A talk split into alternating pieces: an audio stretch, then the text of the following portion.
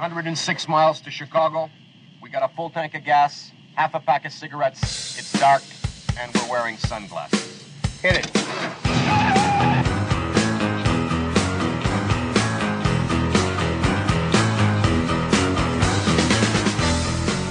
So let's imagine I'm walking on the riverbank or on the beach, and I have a sandwich. I made it. It's my favorite bologna and cheese sandwich. And I'm walking around, getting ready just to whip it out and uncork it and start eating it. When a guy comes up to me, and he goes, "Hey man, I'm really hungry. Give me half your sandwich." And so I do. I give him half a sandwich. Now, I would say that this is actually a very virtuous transaction. Why? Because first, I am a good guy. I shared my sandwich. I feel good about myself, and rightly so. And the person who gets the sandwich is a recipient of a good deed, and so they feel a sense of gratitude and a sense of obligation, and maybe later if they have a sandwich, they'll share with some other guy. So it's an all-round, you may say, virtuous transaction. But now I want to run the same transaction, but run it through the government with slight modifications. So let's follow the same transaction. I'm walking on the beach, I got my sandwich, I open it up, I'm about to eat it, hungry guy shows up and he goes, "I'm hungry, give me half your sandwich." Now let's say that I answer no. Now, in a sense, I'm not doing anything evil because it is my sandwich. It is mine to give. If he doesn't get it, he's no worse off than he was before. I'm not oppressing him. I'm merely not conferring a benefit on him. But nevertheless, I've said no. And now something interesting happens. I hear galloping. And here's Obama on a white horse. He shows up, he dismounts, and he puts a gun to my head. And he goes, "Hand that man half your sandwich." And so I do. And so the outcome is the same as in my earlier example. The other guy ends up with half a sandwich. But now let's follow the actual transaction. First of all, I am a reluctant giver. I was not going to give him the sandwich. I'm forced. I have a gun to my head. It's no virtue to me because I'd rather give up the sandwich than have my brains blown out. So I just chose the lesser evil. I deserve no credit. The guy who gets the sandwich, far from feeling appreciative, he feels entitled. "Oh crap, only half a sandwich. Where's the other half, man? I'm really hungry." In other words, he's entitled. And so what I'm getting at is the same transaction that would be a beautiful and virtuous transaction if it were voluntary and in the private sector becomes a monstrous transaction.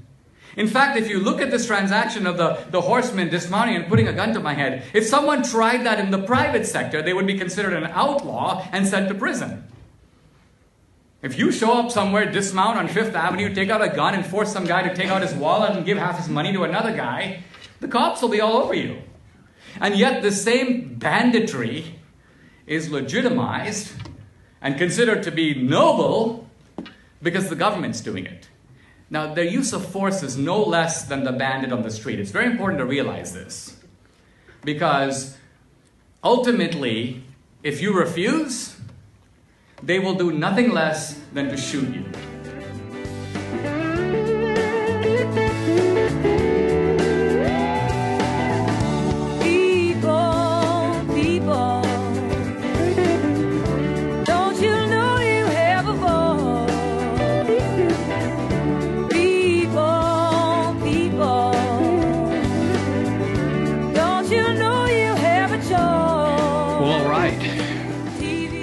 Good day to you, whatever time of the day you're poking around here.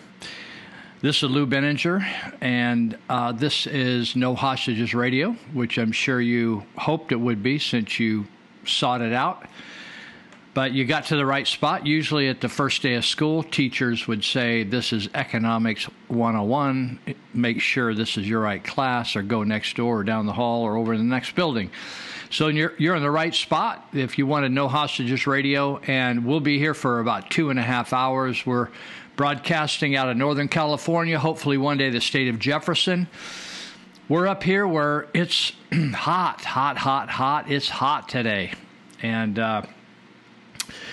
my friend Dave Greenetz from Greenetz Construction when I'm going to be leaving for a little bit, for a few days, and heading over to Vietnam to do a project. So he's going to come in and help me with some fixer-upper stuff around the house. One of the things, put in some better circulation, put a fan in my studio that we created over here to do this podcast.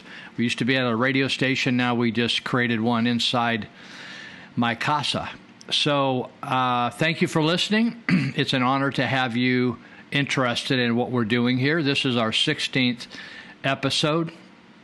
So we do one episode a week. If you're this is your first gig with us, if you came through our website at nohostagesradio.com, you may have gone through like Google or iTunes and just got the No Hostages Radio podcast.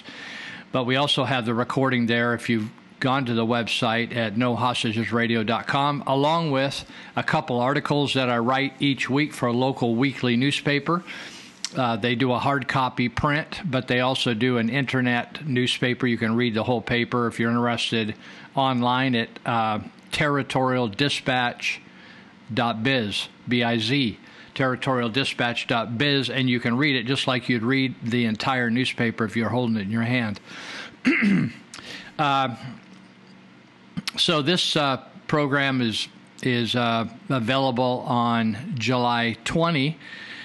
And thereafter, I'm recording it a little bit early because as I mentioned, I'm headed to Vietnam. So I wanted to have something new for the 20th, but I couldn't be doing it normally when I usually do it, which is about 3 days before. So thankfully, I got my friend and techie Tanner Martis down in Texas will make sure that this all gets all edited out, cleaned up, and scrubbed, and sound good, and then put it up for you to check it out. So here, as I was getting ready to go and get my paperwork together and my thoughts together, I got a text and I got an email from two refugees from the state of California. As I mentioned earlier, this is California where this is being produced. And I've lived here all my life. I've been here for 7 decades, and I have never in my entire life saw what I'm seeing today, which is definitely every week now I'm having a conversation with a couple or a person that is about them leaving the state of California. They're either leaving now, or they're leaving as soon as they can finish up maybe a job, a career where they can retire. But they're all, the new term is they're scouting states. What I noticed in the church I attend, that I've attended for about 40 years since I got converted, is that a lot of the young couples that are just married, been married a year, 2, 3 years, 4 years, have maybe a child or two, or just getting started, and they're looking, and they're moving to a variety of states. So two of these people that just emailed or texted within the last 15 minutes, both retired from, one retired from PG&E, the other retired from working for the government here, and both were very salt-of-the-earth type people, patriots. They supported our government even when they didn't approve of the president, but they still were loyal to the government and loyal to the American, the way, the Declaration of Independence, the Constitution. And they both decided, after checking things out and just getting fed up with the area here. One of them got fed up with living in Marysville and the high water costs, plus everything else, the restrictions, the lack of freedom, the taking away our rights, and I won't go on to all the details. But one moved to Hagerman, Idaho, and the other moved out to Missouri. And I want to read... they both just listened to the show that's up now on the podcast, which would be the July 13 show. And so the one from Hagerman said, "Great show today, and so true. I remember, the show today on July 13th was, I talked about racism in America. And so he writes from Hagerman, Idaho, in a text, I remember as a child traveling through Mississippi when my mom and dad pointed out to my sister and me the KKK burning a cross along the road. My dad said, look at those damn Democrats at work. I didn't understand at that time, but as time went on, I fully understood. We saw a lot of locations that had segregation signs, from restrooms to water fountains in parks. I never remember my dad ever saying the word Democrat without the word damn in front of it. In other words, damn Democrats. To this day, I say damn Democrats. Looking forward to next week's show. Have a safe and great trip. Those are my friends from the Hagerman, Idaho area. And what I talked about last week was the fact that I read a pretty lengthy list that you could have taken notes on. It was a list of actions taken by Republicans or conservatives and not taken by Democrats to set people free in this country that were being held captive. They're called slaves. And it's 100% record of Democrats holding on to slaves, blocking every move possible to help give new rights, all kinds of normal rights, the normal rights that all people are promised in the Declaration of Independence. And so the folks from Idaho were just simply agreeing with that fact. Now, I have a half-brother, and as soon as he got out of high school, he moved to Florida. I think he just had the itch to travel, get out of town. He was a painter, house painter, construction painter down there. And when he came back one time to visit, he was absolutely shocked at the segregation, and because he just never seen it before. He'd never been out of California, and how black people always referred to him as Mr., and it was just an entirely different culture down there. So the Democrats shaped that culture, culture of repression and prejudice and racism. So I wanted to look at something here. The couple that ended up in Hagerman, Idaho, that all happened, if you remember, in 2017 during the forced evacuation of 180,000 people below Oroville Dam, when the spillway was failing and they didn't know that they could hold the water back, so they asked people to leave. So this couple went on a scouting trip, and they ended up over in Idaho, and they stumbled across a house that was for sale over in Hagerman because Boise was too busy, too expensive, and they ended up putting an offer on a house and bought one. So I pulled up Hagerman on my computer this morning, and it says top 5 attractions in Hagerman. It's a remote place. There's only about 800-900 people there. So here's one, Thousand Springs State. There's a lot of state parks over there. They're beautiful. Thousand Springs State Park, Malad Gorge State Park. That's number 2. Number 3, Thousand Springs. It's just another, I guess, part of the park system. Hagerman Fossil Beds National Monument. That would be fun to go see, fossil beds. Lower Salmon Falls Park. Looks beautiful. Looks like a miniature of Niagara Falls. Then there's Hagerman Valley Historical Society Museum. That's number 6. Oh, there are actually more than 7. Hagerman State Fish Hatchery, Owsley Bridge and Waterfront Park, and Idaho Guide Service. Seems like it's just very remote, just 800 people. I guess you can open carry there. Gas is probably $1 to $1.50 cheaper. And back when I used to be live on the radio, when they used to listen live by live stream, they used to text me during the show to give me extra information or to critique or correct me if I got something off a little bit. So then I want to read you what someone else said from Missouri. They had lived here. The wife and husband both retired from working for government and probation, left the area, worked in other careers for Homeland Security. They're patriots. He was in the military at one time. And then just in the last year, they They sold their home in Gridley. They didn't even have to put it on the market. They sold it and got what they wanted, or more than what they wanted, actually. And they moved. He's already found a job working in law enforcement, military law enforcement in Missouri. So he said, hey, the show was awesome this morning. That was the show for July 13th. And they say we listen every Saturday morning, even though it's podcast. You can listen whenever you want, but that's when it usually goes up. Hope all is well with you. We're still in sticker shock living here in Missouri. In other words, things are so cheap.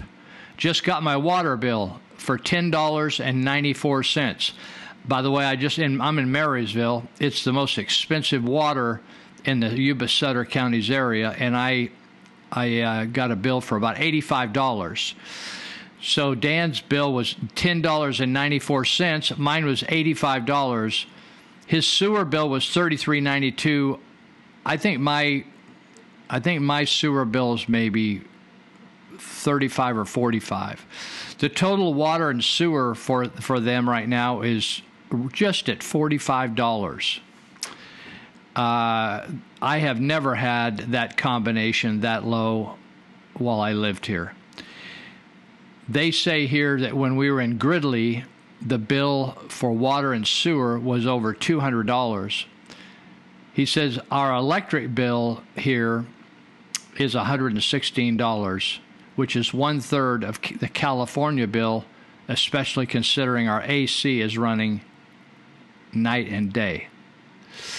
So that just gives you a perspective. Now, there's a lot of reasons to leave. I was at the second Thursday night of each month, I conduct or coordinate a trauma intervention program training. And while I was there, I forget what God brought it up, but in one of the breaks in the action, one of the ladies said that she was looking, as soon as something happened, they were going to move to another state.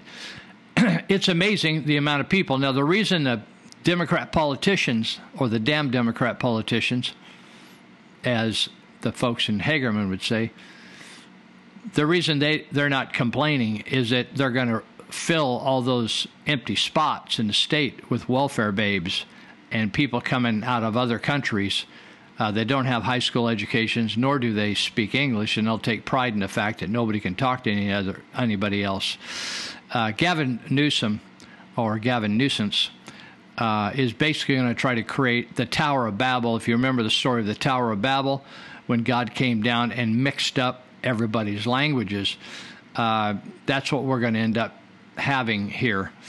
And I was telling a friend of mine, we went down and spoke at the Gleanings for the Hungry Youth with a Mission plant where they produce dried fruit for all over the world. We spoke down there last Friday night, not yesterday, but last Friday night. For you that'll be hearing this on the 20th, it'll be 2 weeks ago. And I was laughing because she's from Tijuana. And I was laughing and telling her that back in the day when we used to do work in Tijuana building an orphanage, we would drive down, a bunch of us guys from up here in Marysville area, on a Wednesday night. We'd finish work, and then we'd get in, all the trucks would be loaded, and we'd all caravan down, drive all night, and then we'd start work down there in the morning. So as we drove and stopped to get a burger or gas or whatever on the way down, every time we stopped, English disappeared, and Mexican, as I say, they were speaking Mexican down there. So we were laughing about that because the lady I was with driving down to speak at this event, she's bilingual, but her first language is Spanish. So there you have it. A couple of viewers or listeners checking in, which I appreciate because it's so fascinating. It's so shocking. Listen, it isn't even close on the choices. The costs here are so phenomenally high, and every single day— let me back up and say every single week, at least, there are discussions of raising taxes, whether it's at city level, county level, state level, not because they have to, because they want to.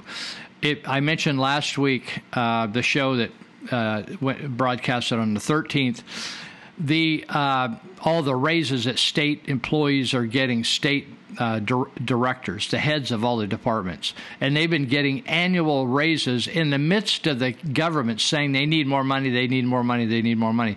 They get painfully high wages for doing very little. If you look throughout the state of California, most government agencies, and I always say this with the back of my mind, knowing that we have a lot of great government employees, but there are so many employees in state government, county government, city government that are overpaid and underperform. It's just tragic. And what we need to do, like I noticed, I think I mentioned this last week as well, they're changing some things in the city of Yuba City. It looks to me like they're trying to cut some costs. And it's refreshing to see people that are actually agreeing with the fact that that government is far, far, far too big and too evasive and invasive. And in other words, poking into every aspect of our life, checking us over, driving by, wondering about us, taking pictures, doing a flyover. It's just like, this is what we thought was freedom. So that's kind of the situation here in California. It's getting worse by the day. If you notice, Governor Newsom just declared that he was going to offer free health care for people who aren't even citizens of this country. That they can get through the border, we'll take care of their physical health. It's just it's shocking. So what do you do about it? Hey, I was wondering the other day about it, and you know, it's fascinating. Remember when we had the blackouts when Gray Davis was governor? And it was right after he gave like 35% raises to all the correctional officers in the state prisons. And then he got a huge donation from the Correctional Officer Union for his next campaign. And, you know, I didn't like the blackouts, utility blackouts, but it set in motion kind of a ripple effect throughout the state where the guy got recalled. I was totally shocked. I voted for a recall. I didn't like his policies. But, you know, to recall somebody or even to beat an incumbent, even if they've been in just one term, is very, very difficult. So who knows? You know, who knows? You know, we can't do it as conservatives. In fact, more and more conservatives. I just had a friend the other day say to me that she went down and changed her registration from Republican to Independent. And I think that's happening a lot because there is no real Republican Party here. They've compromised. They actually hate Trump. Isn't that interesting? They hate Trump. No matter what party he would declare for, even if he declared he was a communist, I would have voted for him because he's smarter than the average duck, and he's not a pussy. He actually is not afraid to stand up to people and come back at people that want to throw hand grenades at him.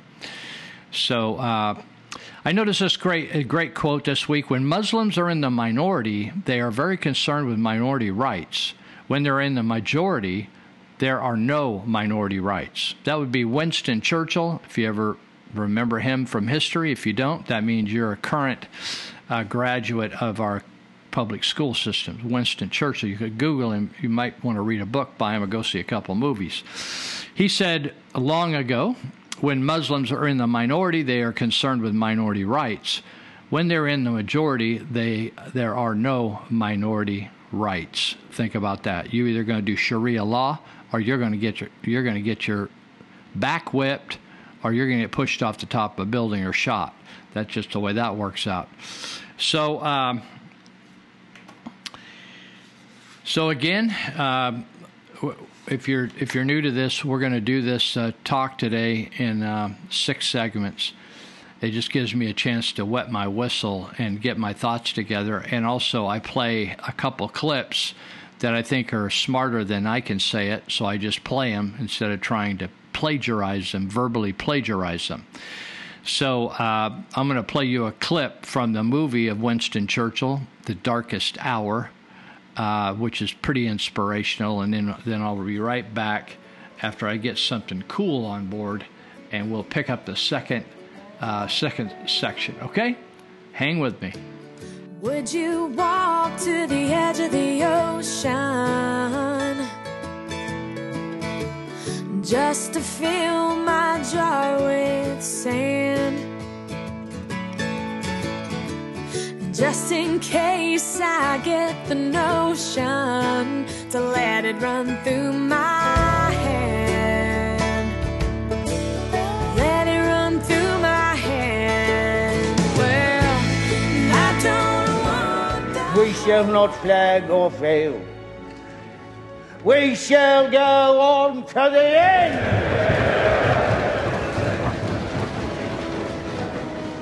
We shall fight in France. We shall fight on the seas and oceans. We shall fight with growing confidence and going straight in the air. We shall defend our island, whatever the cost may be. We shall fight on the beaches. We shall fight on the landing grounds. We shall fight in the fields and in the streets. We shall fight in the hills. We shall never surrender!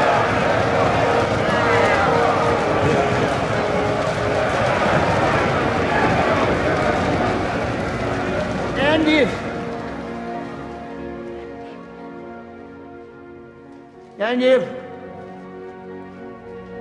which I do not for a moment believe, this island or large part of it were subjugated and starving, then our empire, beyond the seas, armed and guarded by the British fleet, would carry on the struggle, yeah, until in God's good time the new world, with all its power and might, steps forth to the rescue and the liberation of the old.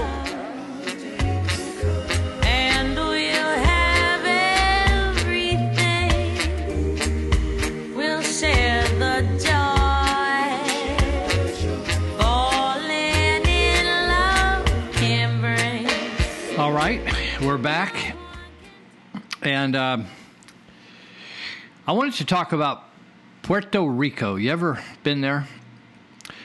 I ended up on I don't dislike them, but I ended up on a couple cruise ships in my life, and it was both involved where I was working. We took cruises, that's what they call it. And we went on these ships. One went down to Mexico one time. Then we took a deal through the Caribbean. And we took a stop at San Juan, Puerto Rico. And I have a friend, Al Roland, who this last year was the vice principal at Yuba City High. When I met Al, he was in the United States Air Force. And he was from Puerto Rico. And I'd never really met anyone that was currently living in Puerto Rico. His people were there, but he was serving in the Air Force. I thought, oh, that's interesting. They're not even a part of the United States as a state, right? But here he is. So Al, he came up here and was involved at Beale Air Force Base, and then he got converted, and he's been in our church, and I've known him for these many years, and he's a great guy. I think his sister used to work for narcotics enforcement with the U.S. government or something. But anyway, there's been a lot of negative. Anyway, we stopped at San Juan, Puerto Rico, and we just kind of hung out there for an afternoon or maybe overnight, stayed on the ship in port, but we could go out and go around town. So it was interesting. It was a nice place. And but Puerto Rico is, if you can listen really closely as you get there, you hear a big sucking sound of dollar bills being sucked up over there, because it's like if you magnified a welfare babe that thinks she's entitled to all these benefits, from WIC to Section 8 housing to welfare, free education, Medicaid, all these kind of things, right? Everything free, free, free, free, free, right? And she doesn't get off her fat ass to do anything.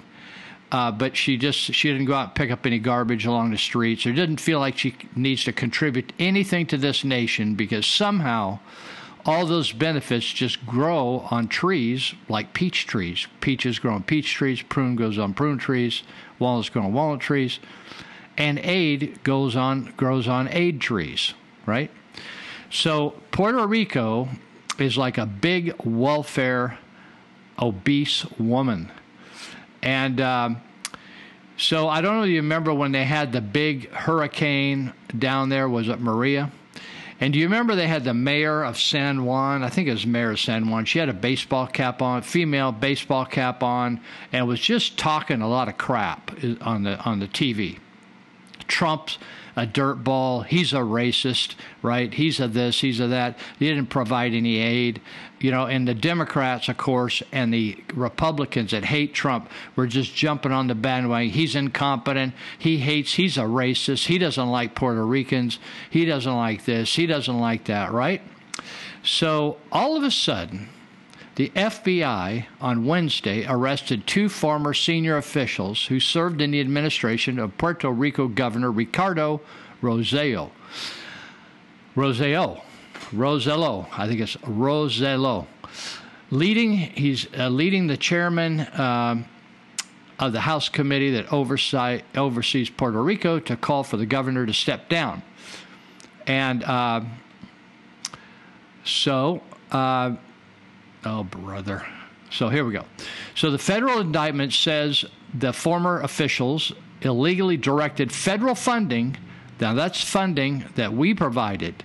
We're providing a lot of funding to Puerto Rico. We, just like we provide a lot of funding to welfare babes, we give federal funding to keep Puerto Rico afloat because it's basically a socialist country, right? They just give checks away for doing nothing but just breathing.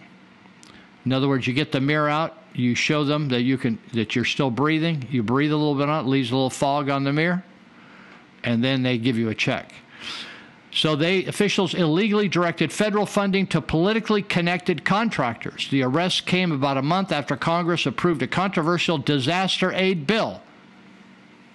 Remember, they hated Trump, and Congress said, we're going to give them this money. They deserve it. You know, they're a part of us. The only reason they're a part of us is we got to pick up the expenses down there and wipe their butt. So,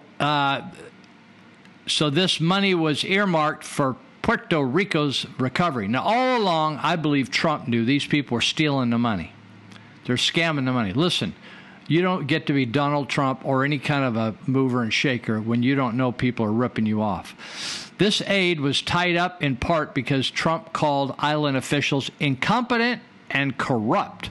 And people say, oh, what a nasty guy Trump is. Can't he mind his manners? Can't he, like, rein in his tongue? No. If the people are criminals and jerks, they're criminals and jerks. Just call it like you see it, right?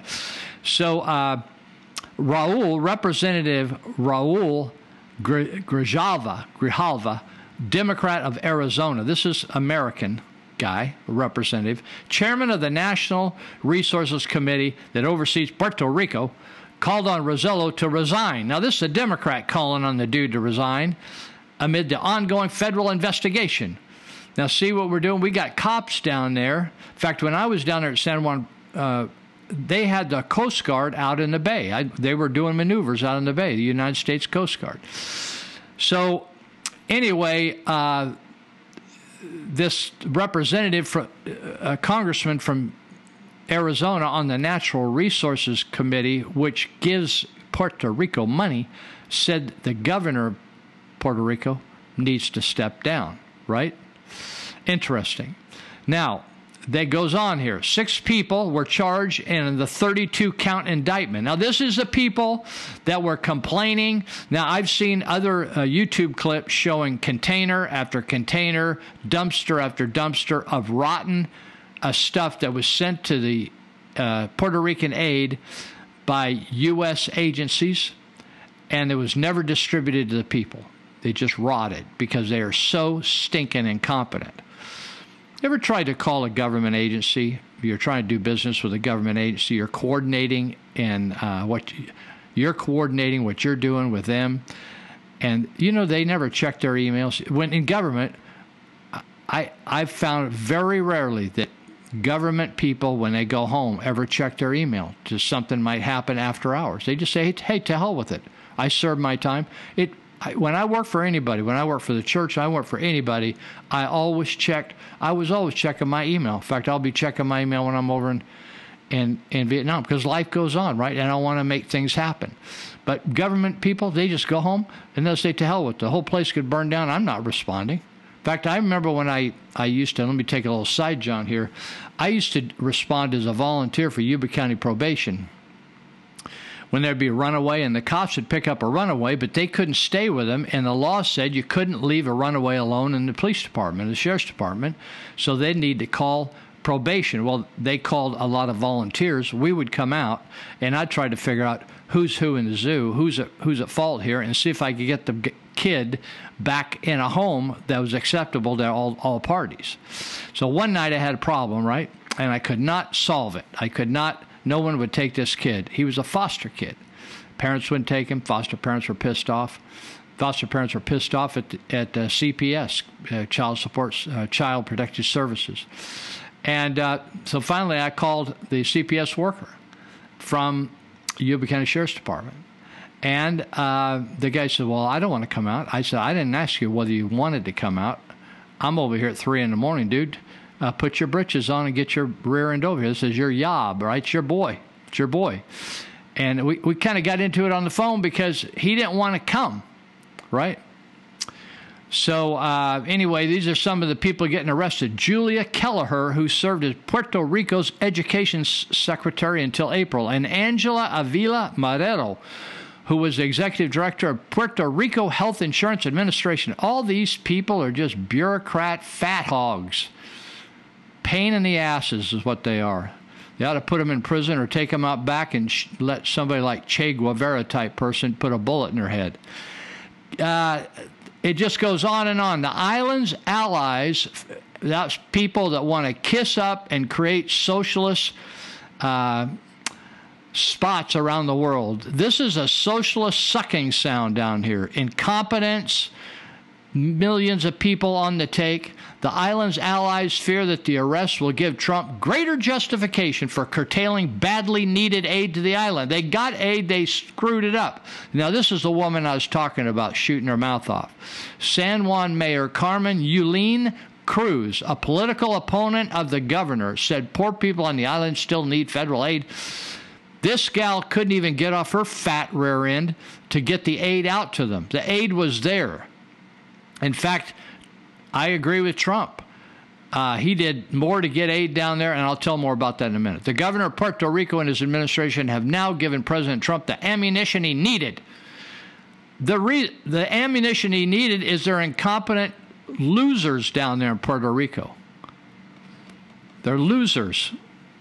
They're hogs. They're leeches that suck off somebody else's wealth and just live off somebody else. The island officials and some congressional Democrats have complained that the Trump administration is needlessly stalling disaster relief, while Trump has said nobody could have done what he has for Puerto Rico. Listen, people, if you are still watching the mainstream media and you actually believe that garbage, they are spinning a yarn every night for you. The Democrats don't have a truth cell in their brain. They are liars. When they open their mouth, they are liars. Trump has argued that the island has received sufficient federal assistance, and they have. Now, Hurricane Maria, this is what happened to them, caused thousands of deaths as well as damage between $90 billion and $120 billion, right? But Puerto Rico this is the key thing. It isn't about Hurricane Maria. Puerto Rico is in the middle of a 13-year recession that has spurred an exodus of its residents and bankrupt its government. That's exactly what's going to happen to California. Why are they having a 13-year recession? Because they're socialists.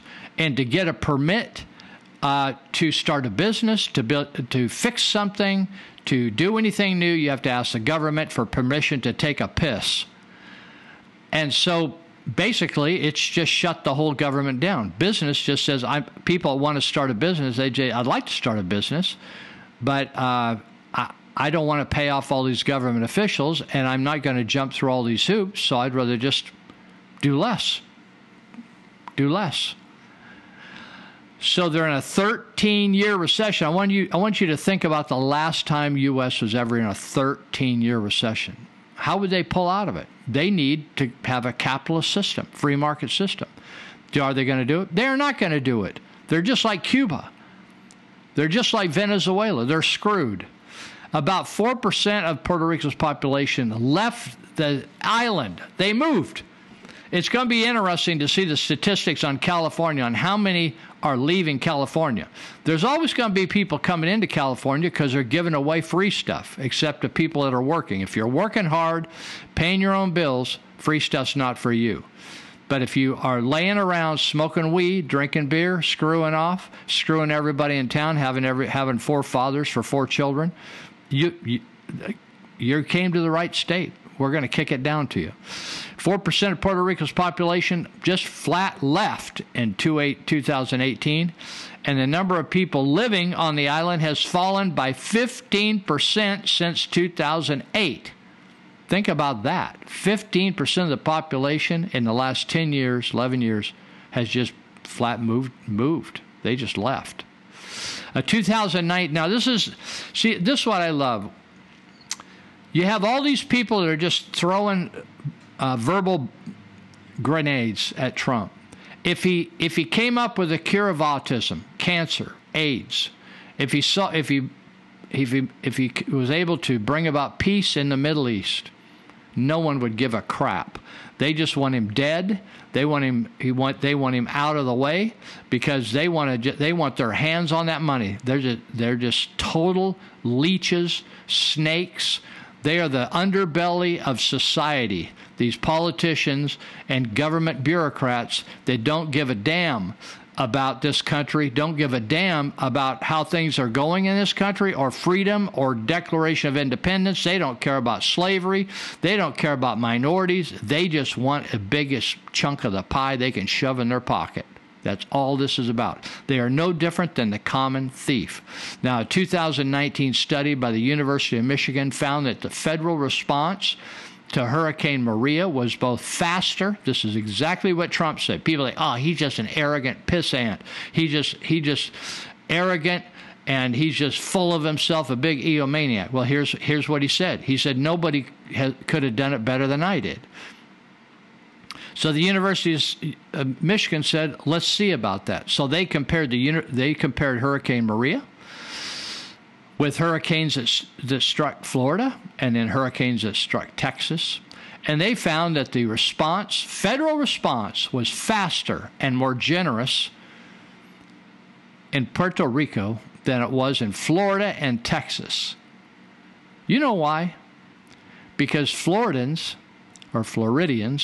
and Texans got their trip together, and they don't go running to the federal government, sucking off the government's tit every chance they can get, and whining and crying. We don't have any help down here. FEMA didn't come down and help us. We don't. You know something?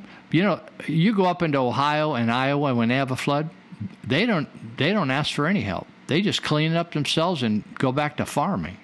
It's just like, get over it, man. Just clean up the mess and let's get it on. So why wasn't the big generous help went to Puerto Rico? Why? Because they're totally incompetent down there. No, everybody just sits on their fat rear. Same way over in Greece. Every old lady was on some kind of government check. Nobody was doing nothing. They ran off. Did you know that Greece was the shipping center for the world? The big shipping operations were all happening out of Greece. You know that there's absolutely no shipping industry operating out of Greece anymore. Here's the good thing. Congress let expire emergency food stamp aid for Puerto Rico in March, causing reductions in critical federal help. You know something?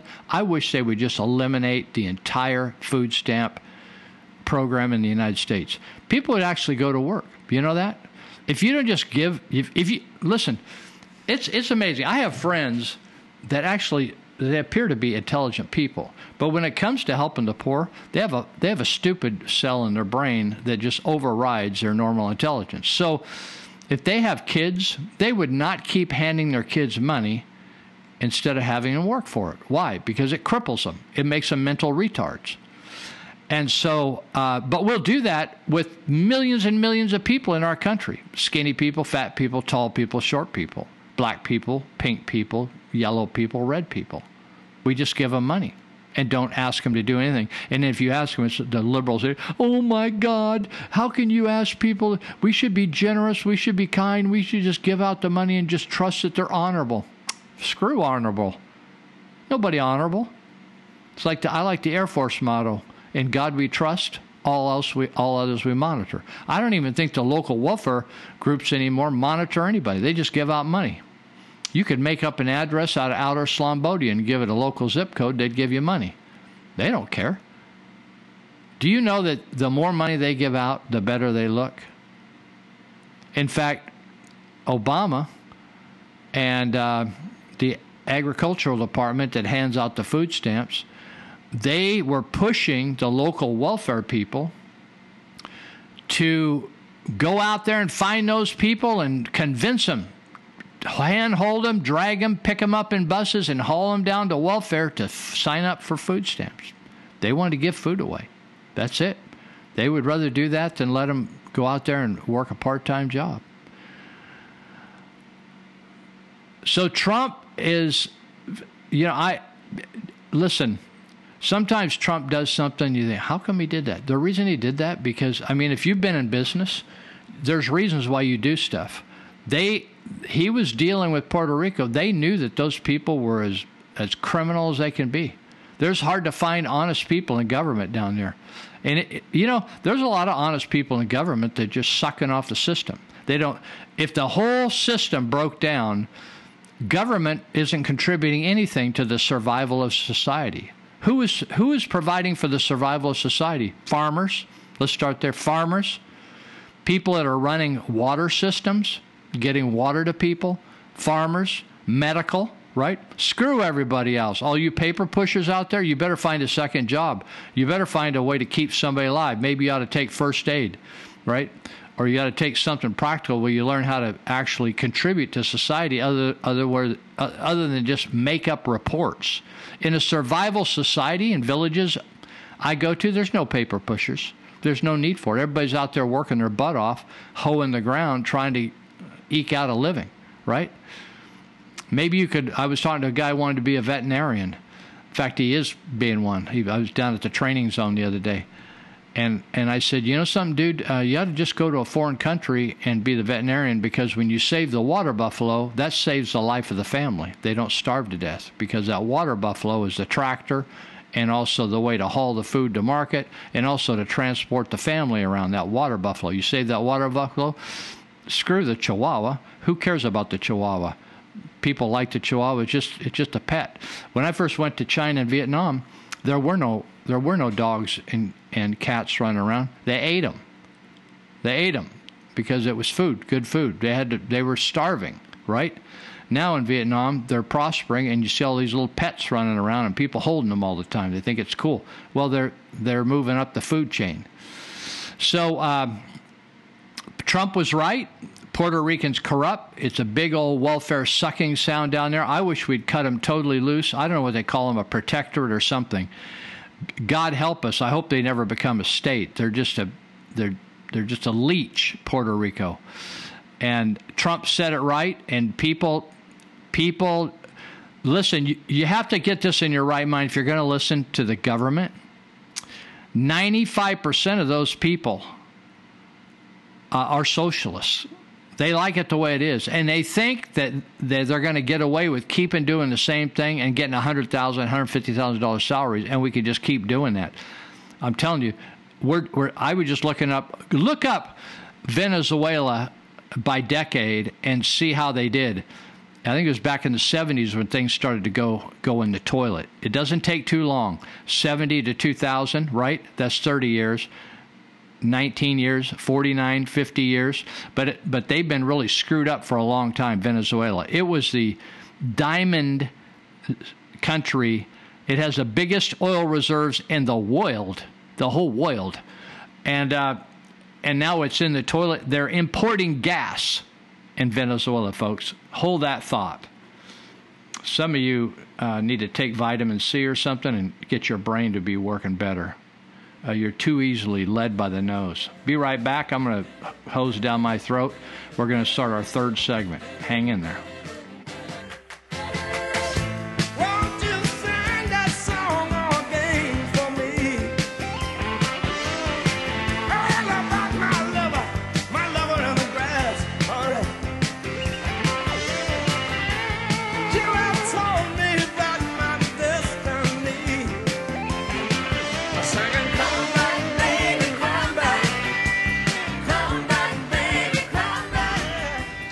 The top 1% of all income earners in the United States made 23.5% of all income.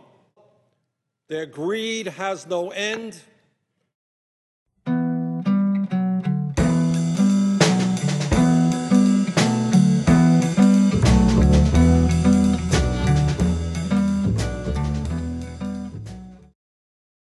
People who are in the top 1% in income receive far more than 1% of the attention in the media.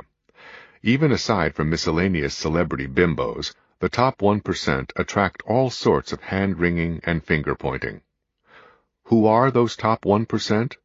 For those who would like to join them, the question is, how can you do that? The second question is easy to answer. Virtually anyone who owns a home in San Francisco, no matter how modest that person's income may be, can join the top 1% instantly just by selling their house. But that's only good for 1 year, you may say. What if they don't have another house to sell next year? Well, they won't be in the top 1% again next year, will they? But that's not unusual. Americans in the top 1%, like Americans in most income brackets, are not there permanently, despite being talked about and written about as if they are an enduring class, especially by those who have overdosed on the magic formula of race, class, and gender, which has replaced thought in many intellectual circles. At the highest income levels, people are especially likely to be transient at that level.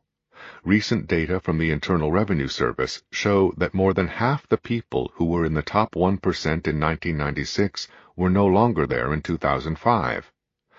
Among the top 100th of 1%, three-quarters of them were no longer there at the end of the decade.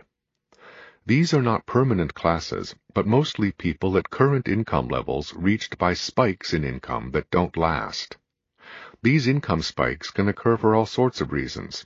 In addition to selling homes in inflated housing markets like San Francisco, people can get sudden increases in income from inheritances or from a gamble that pays off, whether in the stock market, the real estate market, or Las Vegas. Some people's income in a particular year may be several times what it has ever been before or will ever be again. Among corporate CEOs, those who cash in stock options that they have accumulated over the years get a big spike in income the year that they cash them in. This lets critics quote inflated incomes of the top-paid CEOs for that year. Some of these incomes are almost as large as those of big-time entertainers, who are never accused of greed, by the way. Just as there may be spikes in income in a given year, so there are troughs in income, which can be just as misleading in the hands of those who are ready to grab a statistic and run with it. Many people who are genuinely affluent, or even rich, can have business losses or an off year in their profession, so that their income in a given year may be very low or even negative, without their being poor in any meaningful sense.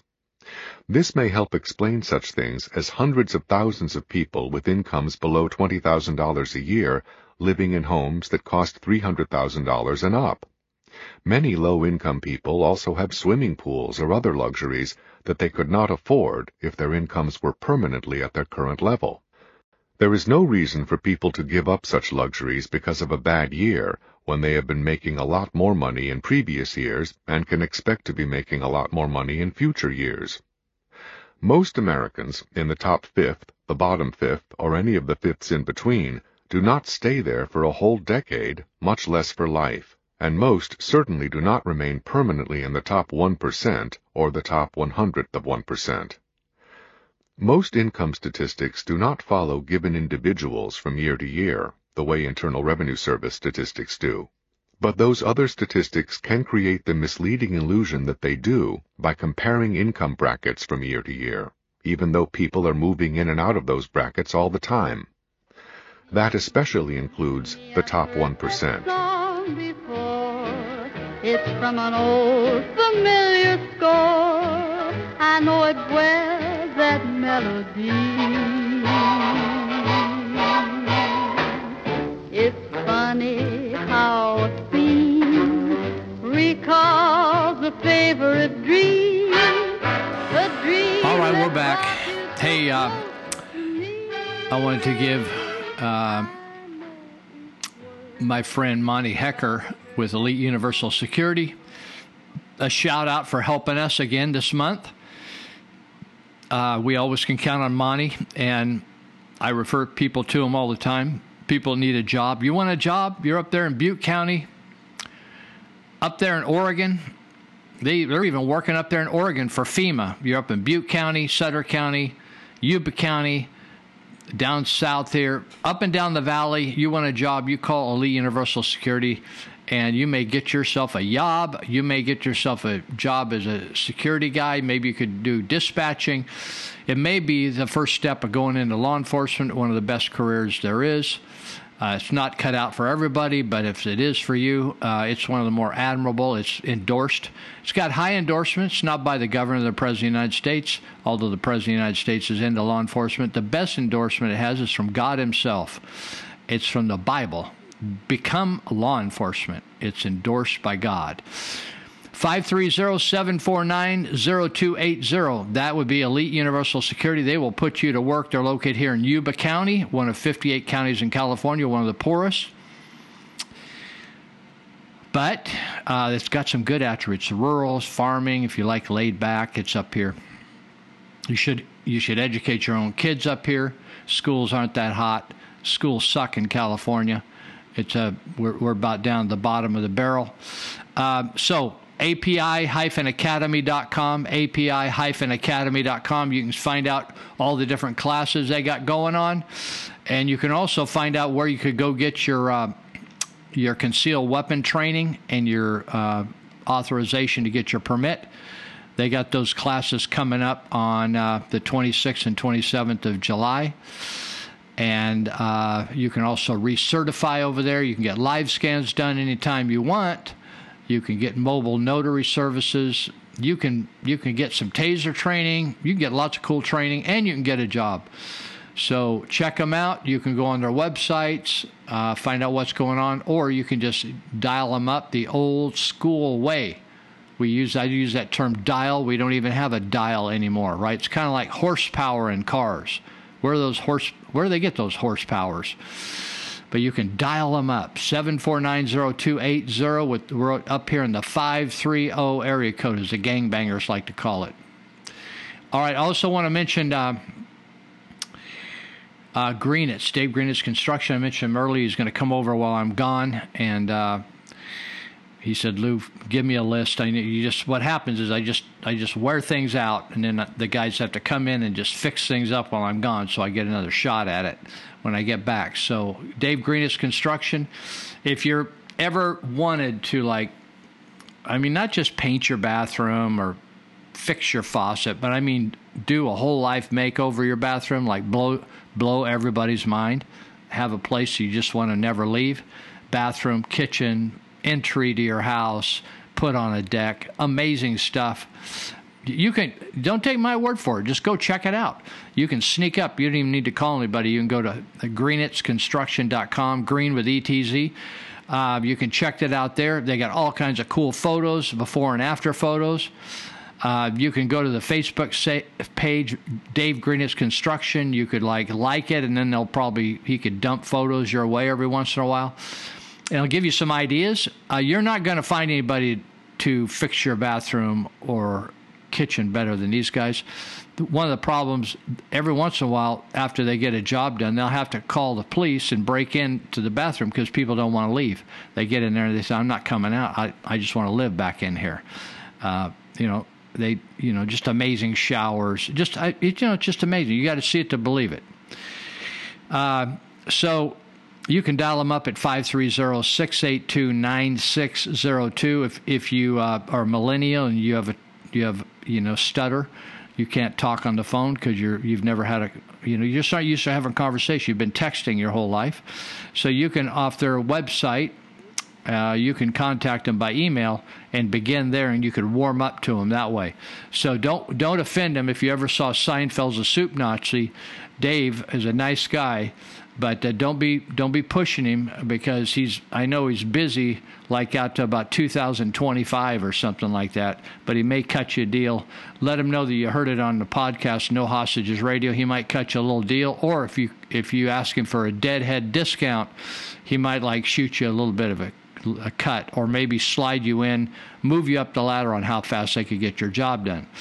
So you aren't going to find any better around here to do it or anywhere else. But he doesn't. He does. He got so much business here, he can't hardly get off his front doorstep. So okay, let's go on with the day, and we'll start talking trash here about some other stuff.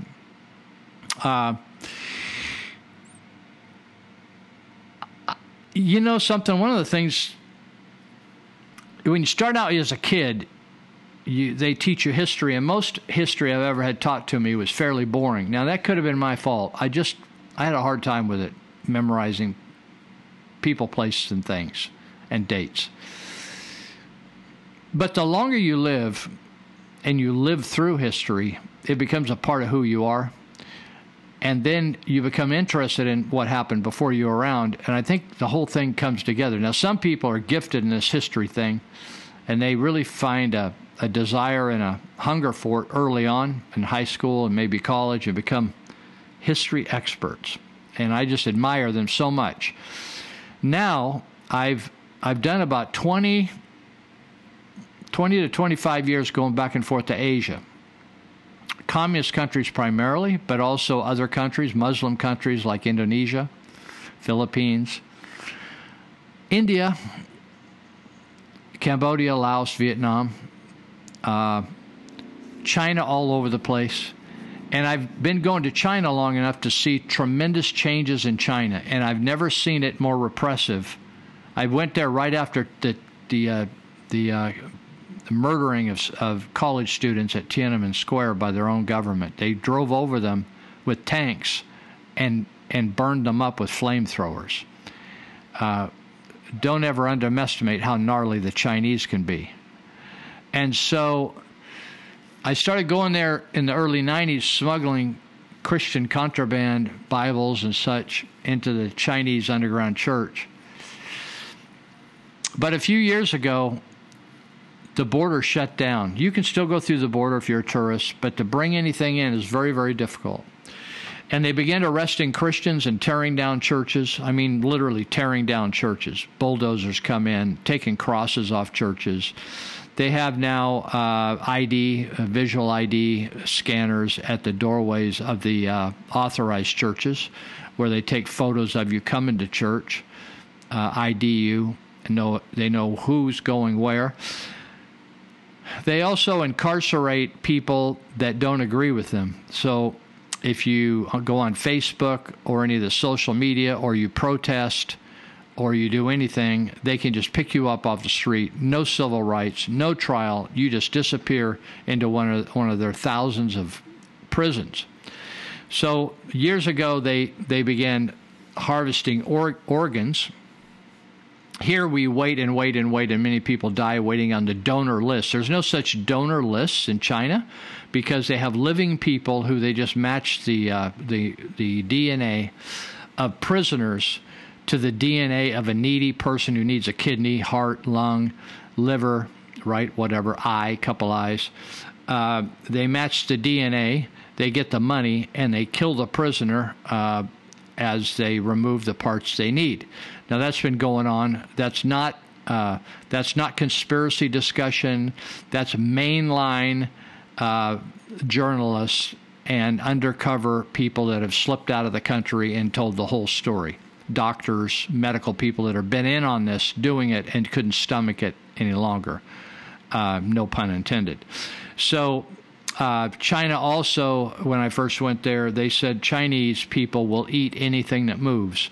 So it wasn't too long after I began going that the SARS epidemic broke out, and I actually had a missions team ready to go, and about half the team, it was killing so many people, about half the team canceled their ticket. A lot of them were young people, and their parents didn't want to go, even though they said, oh, yeah, we want to give our life for the gospel. They didn't want to give their life that bad, so they canceled their ticket. So when we got there, the streets of Hong Kong were pretty bare compared, people wearing masks everywhere. But the way that SARS got started was they were eating cat, and they ate a diseased civet cat. Now, I hope you understand that diseases in the animal kingdom can jump over into the human kingdom. Do you understand that?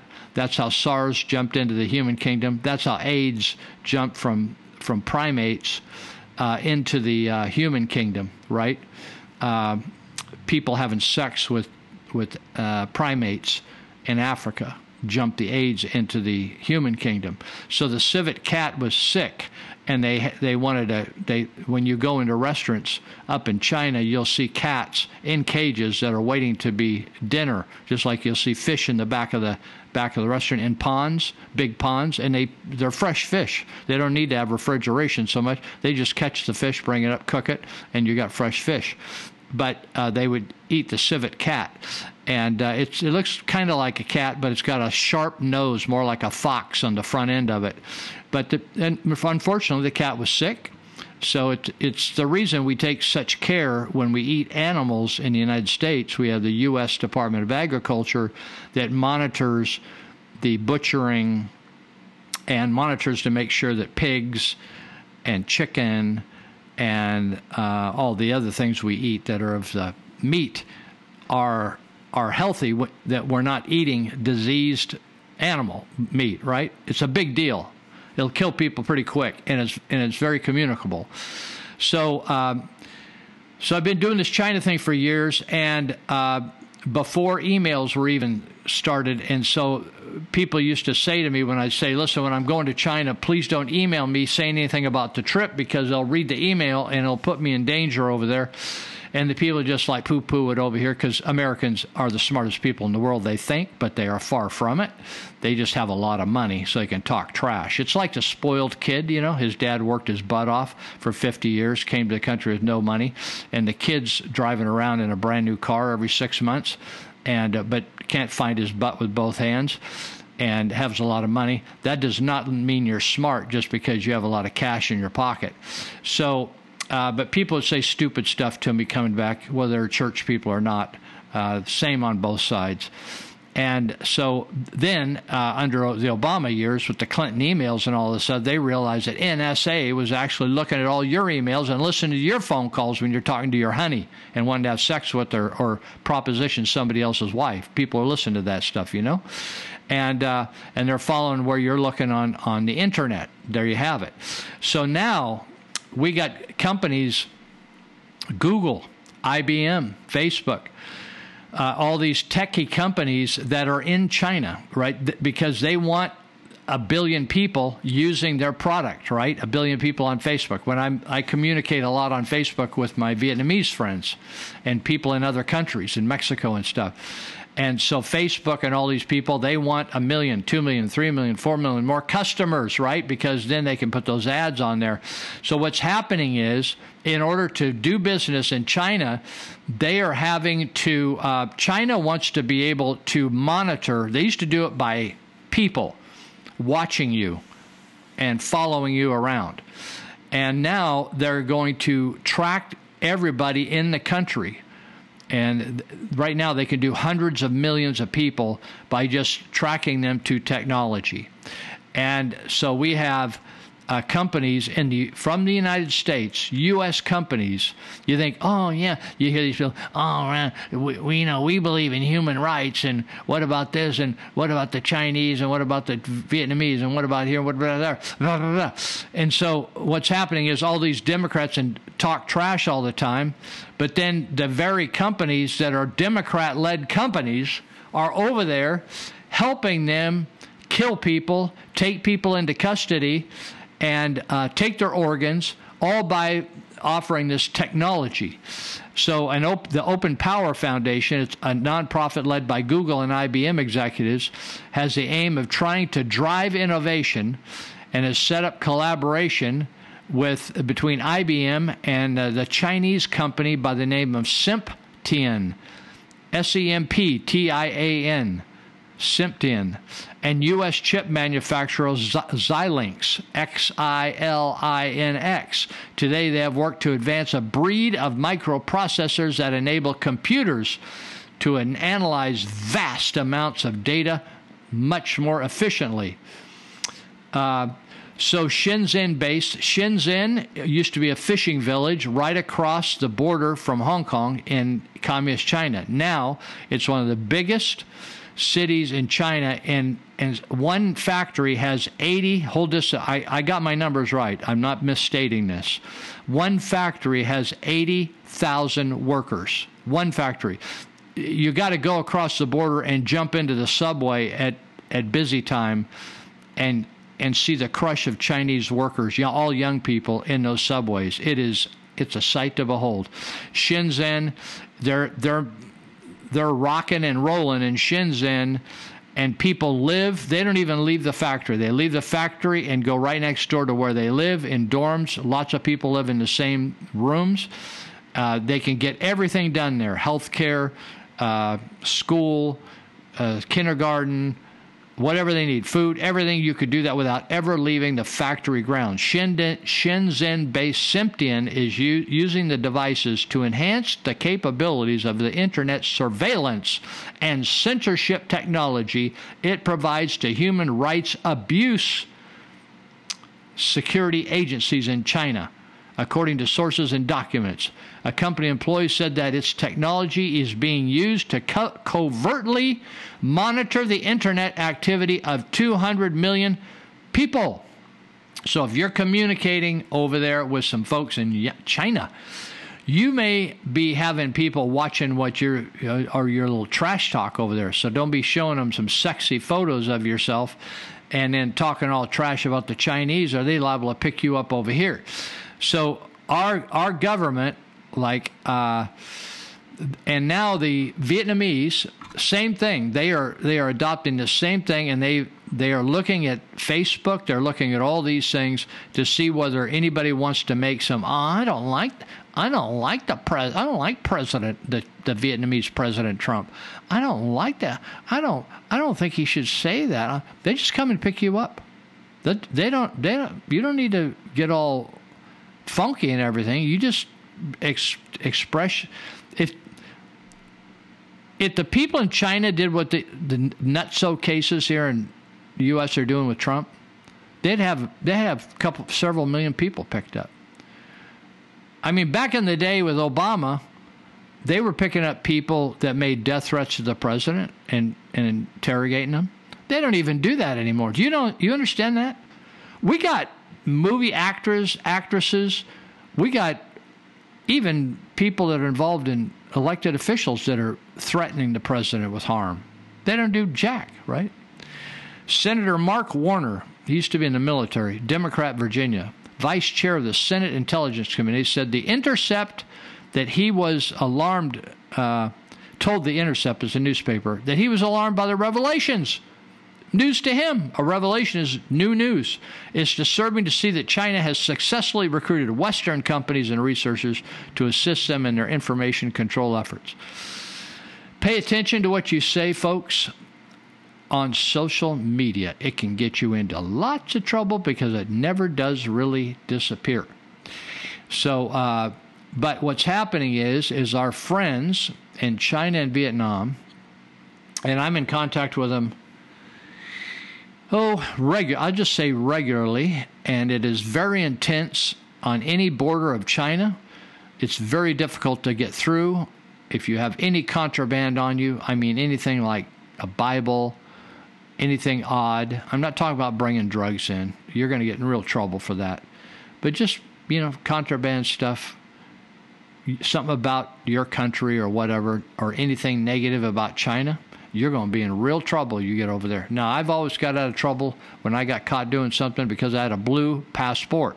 But if you're running around with some Chinese folks or Hmong folks, or those people will go to prison. So it's just something to think about. Unfortunately, most people in the United States are ignorant of geography. They're ignorant of the political situation in the world, geopolitical situation. And like I have so many people, aren't Vietnam and is Vietnam still separated? Vietnam and South Vietnam? Oh, they're communist? Oh, they can't have a Bible over there? It's just unbelievable, people. I mean, the ignorance of the United States, we got to be, for all the money we put into education, we got to be some of the stupidest people I've ever met in my life. I find people in Vietnam that are more, they know more about this country and the government than over there, right here in our country. So I think now they're giving bonuses to register people, you know, to go get a job, fill out an application. If you're really stupid, they put you to the front of the line. We'll be right back.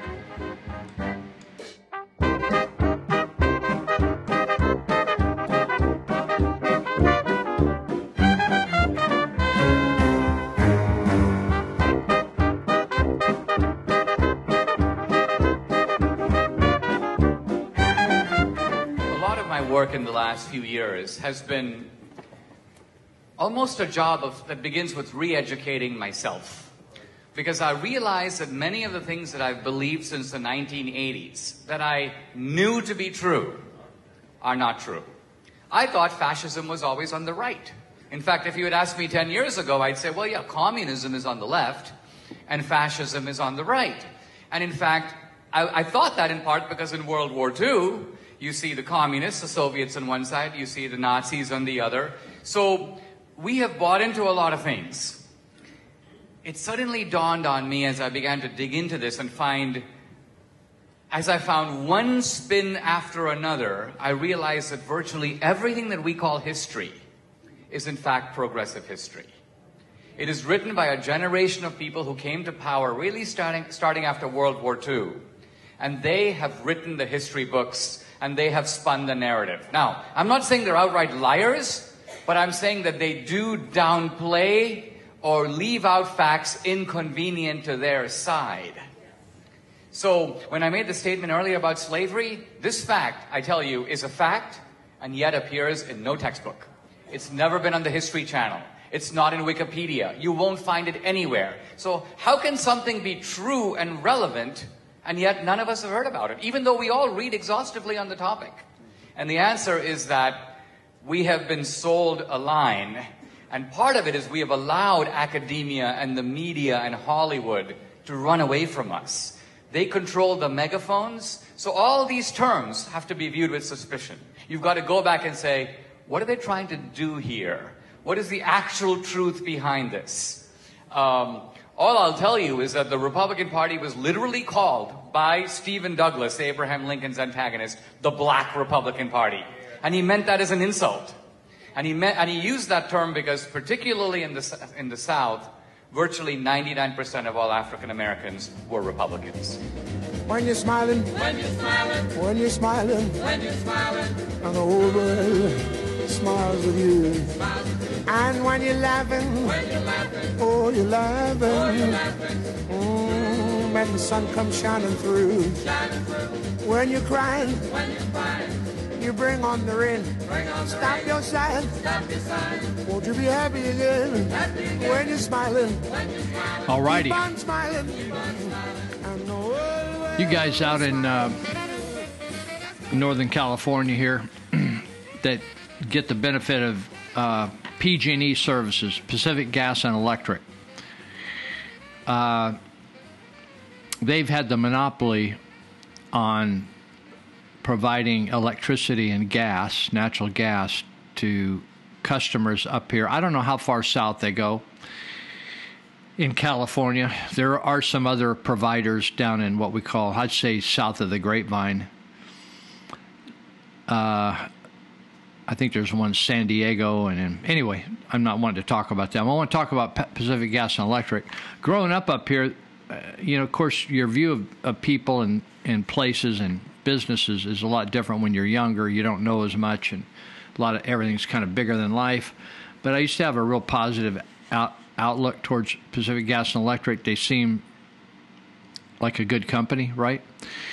But as I grew older and saw them taking really radical stands against marriage and getting off, instead of just providing like utilities and doing a great job at that like they used to, they started like giving $500,000 to fight the initiative that would say marriage is between a man and a woman.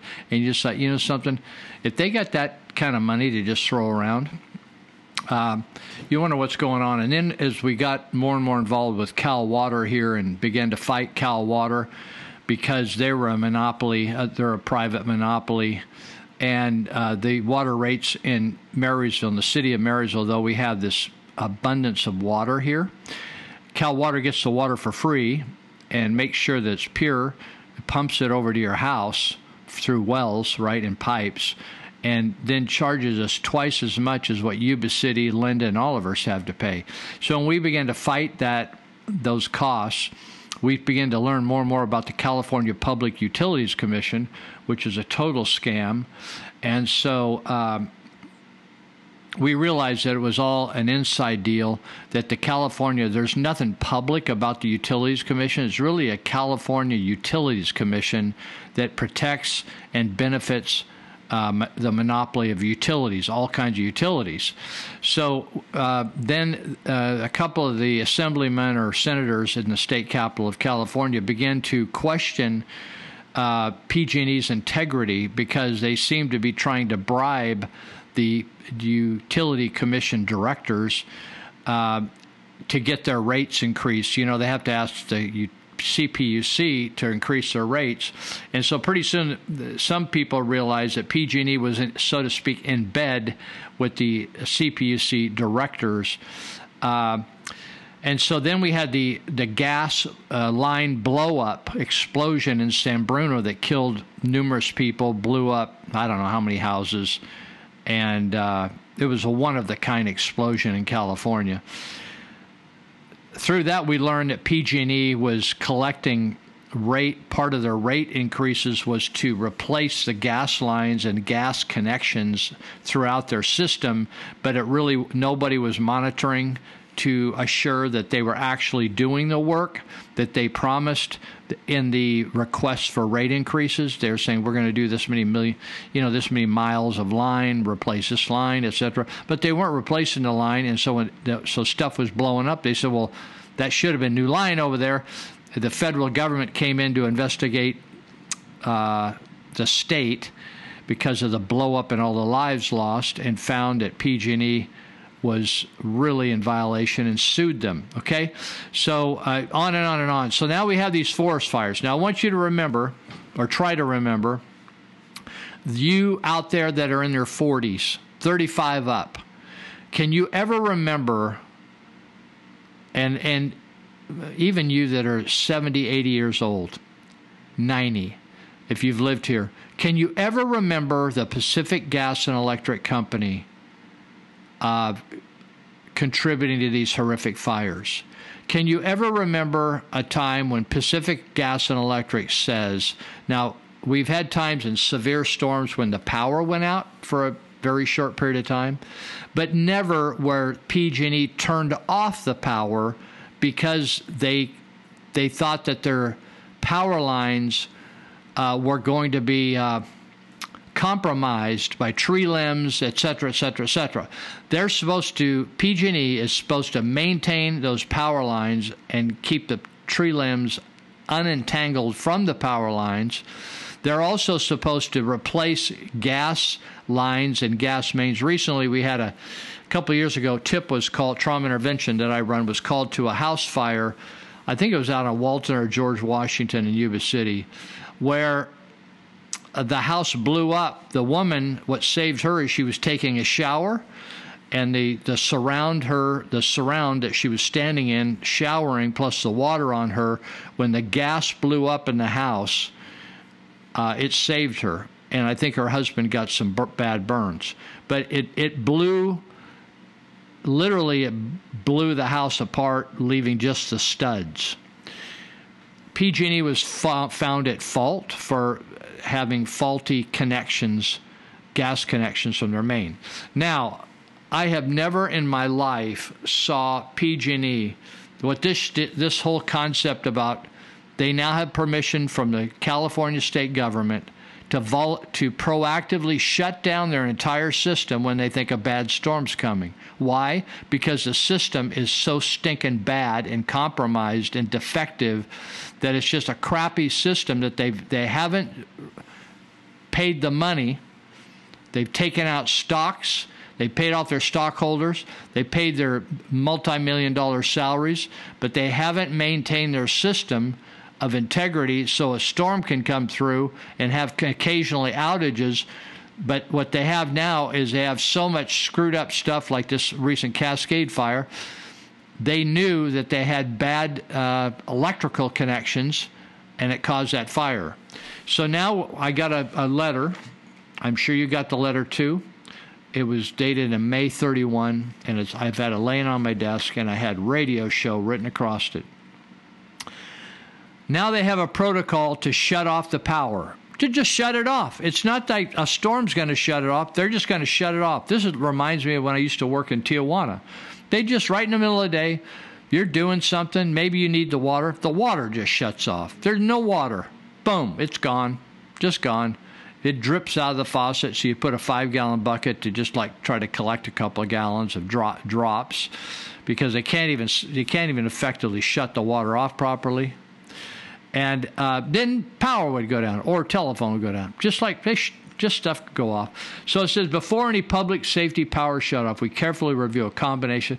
I'm not even going to go through all this BS. The bottom line is they're telling you that they're going to shut your power off whenever they think it's a danger. Why would it be a danger? Because they haven't taken care of their system. They sucked all the money out of the corporation, and they have a monopoly. No one can come in here and compete with them, so they just screw people over, and that's what's going on here. And so that's another reason people are leaving. You know, as I read earlier about how cheaply you can get power in Missouri. I mean, you could go all over the country and get power 50% cheaper than PG&E. Why? Because PG&E is just screwing us here, right? Cal Water is all over California providing water. It's just totally screwing people, raping people. I call it rate rape. That's what it is, rate rape. So I remember when a few years ago we had a different board of supervisors. You know, you really know board of supervisors, board members have too much time in the hand when they start talking about social engineering, right? They talk about this all the time at the Congress, right? So they say, we're going to bus kids. If we take black kids from black schools and put them over in white schools, and we take white kids from white schools and put them in black schools, they'll all become smarter. I'm telling you, we got some really idiots running this country, real big idiots. Busing was a big pain in the rear. You don't hear about so much about it anymore. But what happened is ultimately people vote with their feet. And a lot of white people just thought, you know, I'm not having my kid get up an hour early to ride a bus to way away from here and then ride home late at night. I'm not going to do that. So white people just ended up moving out of bused areas, forced bused areas. Black kids, the idea was from social engineers on the liberal side, is that if black kids sat next to white students, they would, through some kind of miraculous osmosis, become better students. It didn't happen. It didn't have one impact, intellectual impact, positive on anybody. In fact, it probably had a negative impact on a lot of kids that now we're spending half hour, hour and a half more on a bus to ride to an area that he never really wanted to attend, but it was totally outside his living area. So busing, really bad idea. So we have all these people in, you know, maybe they're a previous contractor, car dealer, lawyer, whatever, and they get into these jobs like as assemblyman or a senator or whatever, and all of a sudden, or even a board of supervisor, county board of supervisors, and they get in this position and get handed these agendas, and then they're called on with Mr. or Supervisor so-and-so, and everybody calls them Supervisor so-and-so, and people come to talk to them and ask them questions and ask them permission, ask them questions, as if they are the Wizard of Oz. And overnight, they go from a car mechanic to a librarian to this, to that, to just the most brightest person you'd ever set your eyes on. They're just intelligent. It's like there's God, and then there's that person. So... So we had supervisors a number of years ago that had too much time on their hand, and they were the most obese on the board. That was John Nicoletti and Mary Jane Griego. In fact, I thought they're going to have to keep buying bigger chairs because their butts were getting wider and wider and wider in their midsection. But all of a sudden they got on a rant about they needed to stop obesity. Obesity was just the biggest damn problem we ever had. And so people are just fat, fat, fat, fat, fat. And like people weren't fat back when I was growing up, so what's changed? A lot of people's movement from the bending of the elbow on, I think a lot of the carpal tunnel syndrome is people stick their hand in their mouth so much. They always got their hand in their mouth, bringing something to it. And so life has changed in America. Instead of kids going outdoors and hanging outdoors, running, playing, riding bikes all the time, doing all kinds of crazy stuff, digging forts, doing amazing things, jumping off tall buildings. They sit around the house all the time and molest themselves and play on video games, right? That doesn't do much good to burn off calories. So what's happening is we have all these brilliant people like former fry cooks that are now supervisors, or people that couldn't find jobs and now got a supervisorial job and got the best pay of their life. Now they become experts in everything. Doesn't matter what topic, they got an answer for everything. And so they were going to fight obesity in Yuba County, and Mary Jane Griego actually said that this is just the ultimate extreme dysfunction in government. She said we need to limit the number of fast food restaurants located in Marysville. I just thought, what businesses of your fat face is it to stop businesses from locating in our town? Why don't you just let any business locate here that wants to, unless it's like a nuclear dump, right? Or some sort of a sex shop or something that's going to pollute kids' minds or something. But all of a sudden they come up with these ideas, well, we want to eliminate fast food restaurants. I thought, you know something, there's really a flat spot on the brain here. So there's an article that says, this is the number one most obese state in America. What do you think the number one most obese state in America is? Because obesity is a big problem. I'm going to be gone for a couple of weeks, but when I fly back into America, everyone will look like they're overinflated because I'm coming from a Southeast Asian country where most people are just skinny, skinny, skinny, and are little people to begin with. And pudgy ones are the ones that have found their way to American fast foods and ice cream and all that kind of stuff. Ice cream, you scream, all that kind of stuff. We all scream. So West Virginia and Kentucky are right up there with one and two. West Virginia and Mississippi are number 1 and 2 on the obesity index.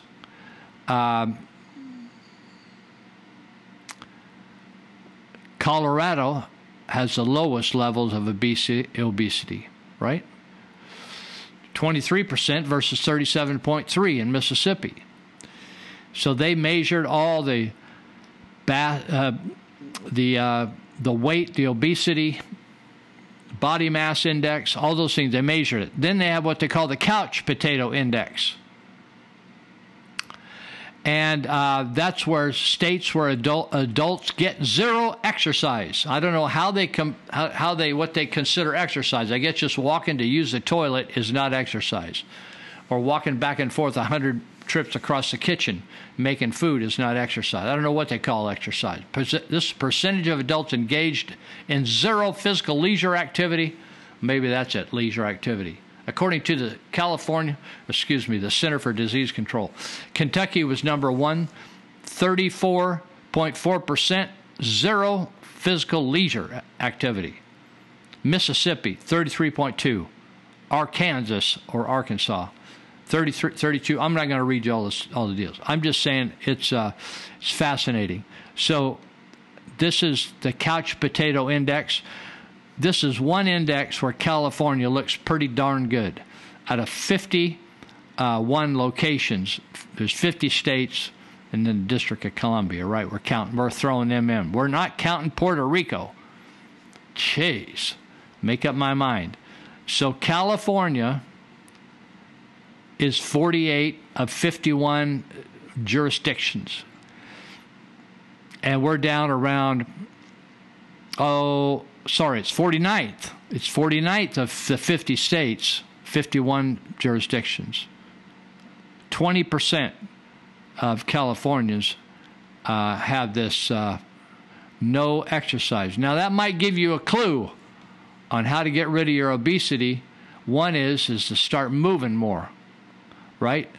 One is move more. The second is eat less. Third is eat intentionally. Eat your food like you were taking medicine. Otherwise, you'll be eating medicine like it was food. Look out. So just something to think about. But obesity. So let me finish up here. We got a few minutes here. One study found that obese people face medical costs that are more than $1,400 per year higher than those who are at a healthier weight.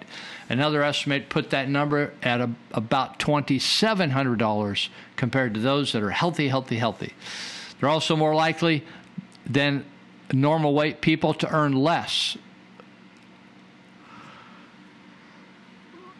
I'm not sure the story behind that, whether that means they miss more work. Usually if you miss work, you still get paid in a lot of jobs. But I'm not quite sure why being heavy. Maybe they couldn't do certain jobs. They just couldn't do certain jobs, so they had to eliminate them. So the Harvard School of Public Health writes, treating obesity and obesity-related conditions costs billions of dollars a year. By one estimate, U.S. spent $190 billion on obesity-related health care and expenses in 2005, double the previous estimates. So what's the solution? I usually am always looking for the solution because I want to see it's different than what I had in mind. Prevention is the key to trimming obesity's high cost. Now, I think at this point, that's pretty bizarre, right? A lot of times people say, you can't teach an old dog new tricks. Been smoking this many years, going to finish out smoking. Been doing this, going to finish out doing that. So one thing that I know that is leveraged, whether people are drug addicts or food addicts, is to put before them some good options like, do you want to leave your grandkids right now? Do you want to do this? Do you want to do that? So anyway, it's a predicament, and the obesity thing is a big deal. Now, I've written articles where I suggested that we tax fat and that we everybody go in and have a weigh-in, just like you go in and have your car checked for smog, that you go get weighed every year, and you have to pay a tax on weight that's over your natural weight. But we'll get back to that in a minute. I want to take a break here, and you'll hear a recording by JFK. Be right back. Now I want to talk with all by myself. Now I want to walk with, but I'm happy on the shelf. Ain't misbehaving, saving my love for you. I know for certain the one I love, I'm through with flirting, just you I'm dreaming of. Ain't misbehaving, saving my love for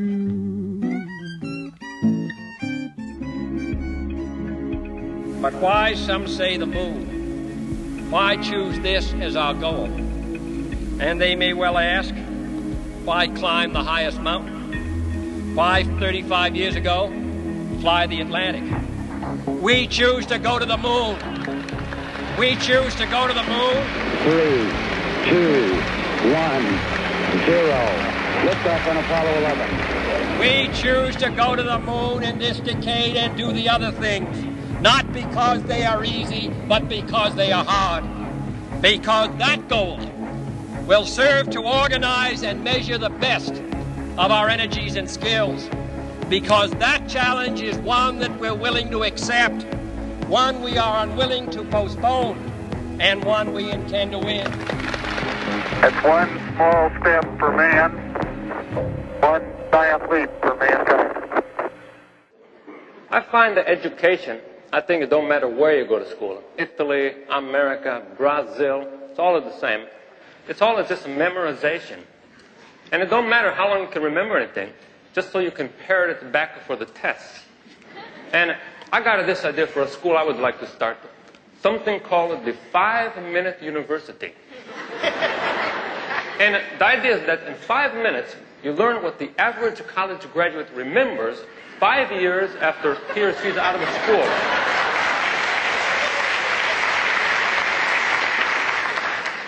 Would the cost of like $20? That might seem like a lot of money, $20 just for 5 minutes. But that's for like a tuition, cap and gown rental, graduation picture, snacks, everything. Everything included. You know, like in college, you have to take a foreign language. Well, at the 5-Minute University, you can have your choice. Any language you want, you can take it. Say if you want to take Spanish, what I teach you is, ¿Cómo está usted? That means, how are you? And the answer is muy bien, means very well. And believe me, if you took 2 years of college Spanish, 5 years after you're out of school, como está usted muy bien, about all you're going to remember.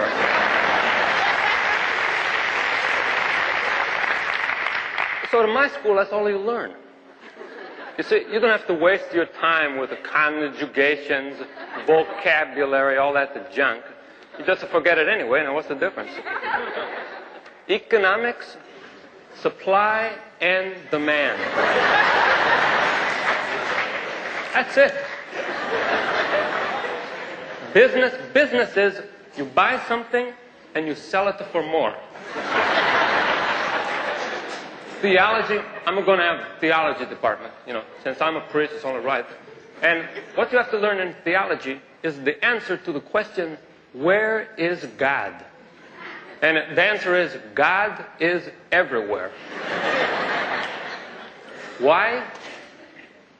Because he likes you.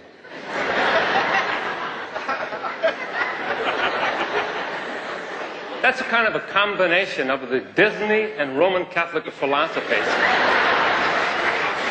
It's just a perfect for the late 70s or early 80s, you know? Just a perfect. Well, after the courses are all over, then it's a time for a little Easter vacation. No time to go to Fort Lauderdale. Only lasts like 20 seconds. But what I do for you, I like to turn on a sun lamp. You know, I give you a little glass of orange juice. That's the snack part, orange juice. And then after vacation, you know, after you swallow it real quick, then it's a time for the final exams. I say to you, como está usted? You say, muy bien. Where is God? The God is everywhere. Economics is supply and demand. Then I put on your cap and gown. I get out to my Polaroid, the camera, you know, make a little snapper flash a picture for you. I give you the picture. You give me $20. I give you a diploma and your college graduate ready to go.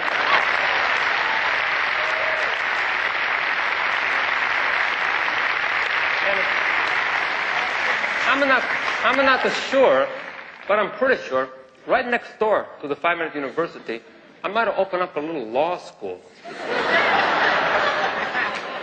You know, you got another minute?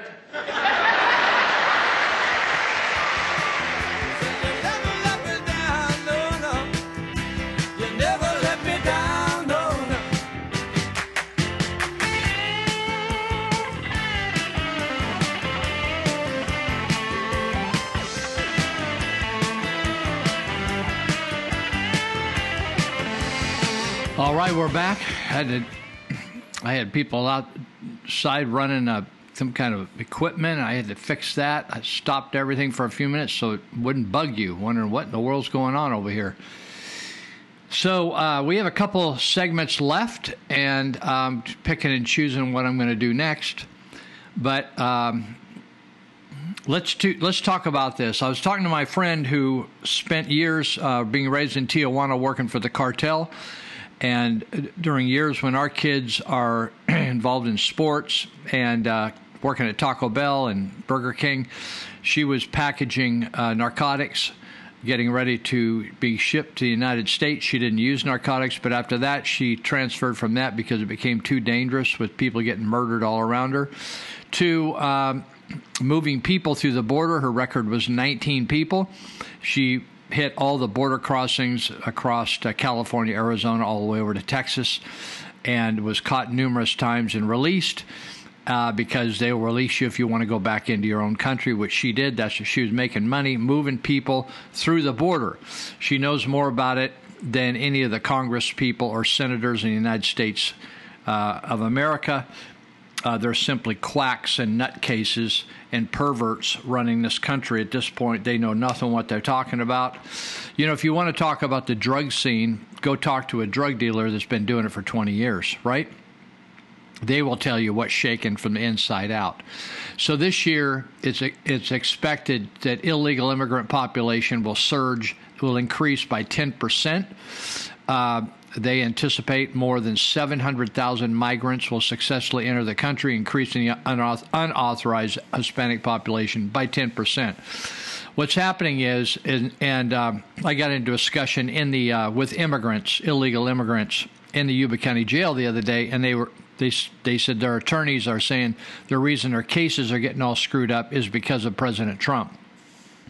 I helped them understand the fact that the United States immigration laws have not changed any, except the enforcement of them has been really weak or put on hold by the Obama administration and the Bush administration, both of which, although both one Republican, one Democrat, they both agreed they wanted to have open borders, which is screwed up. So now that Trump is enforcing the law or more of the laws, people are being held to account in the court system. Now, here's the weird thing. If you break our laws and come into the country illegally, now and they have you held, now you have a right to fight your case to stay in the country, right? It's kind of like that somebody breaks into your house. They don't just get arrested and then either cop a plea or do time for breaking and entering and vandalizing or stealing from your house. Now they can argue that they had a right to do that, right, in court, and keep appealing it and appealing it and appealing. That's how the immigration laws work. What Trump's saying now is if people are caught coming through the border, they ought to be held and then returned immediately to the country of their origin, not given any more rights. We shouldn't feed them. We shouldn't clothe them. We shouldn't let them use the bathroom. Piss on them. Just get them out of here. They're illegal. Now that they think, oh, you're being too hard. Listen, that's the way it's being done in every other country. When I was in Vietnam, I went through one time and I had a visa and they gave me the wrong visa. It was supposed to be a multiple entry visa.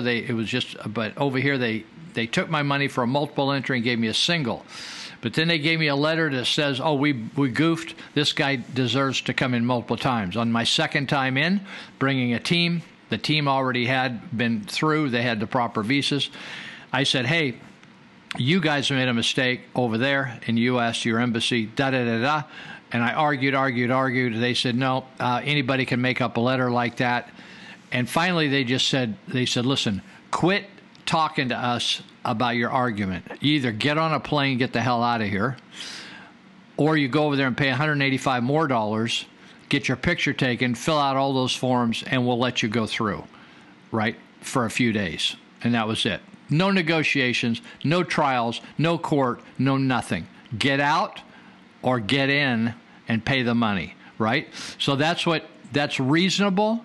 And all this total nutso stuff that anybody in the world has the rights that were designed for our own citizens, according to the Declaration of Independence and the Constitution of the United States, those should apply to the American citizens and not to any Tom, Dick, and Harry and Susie that wants to get over here.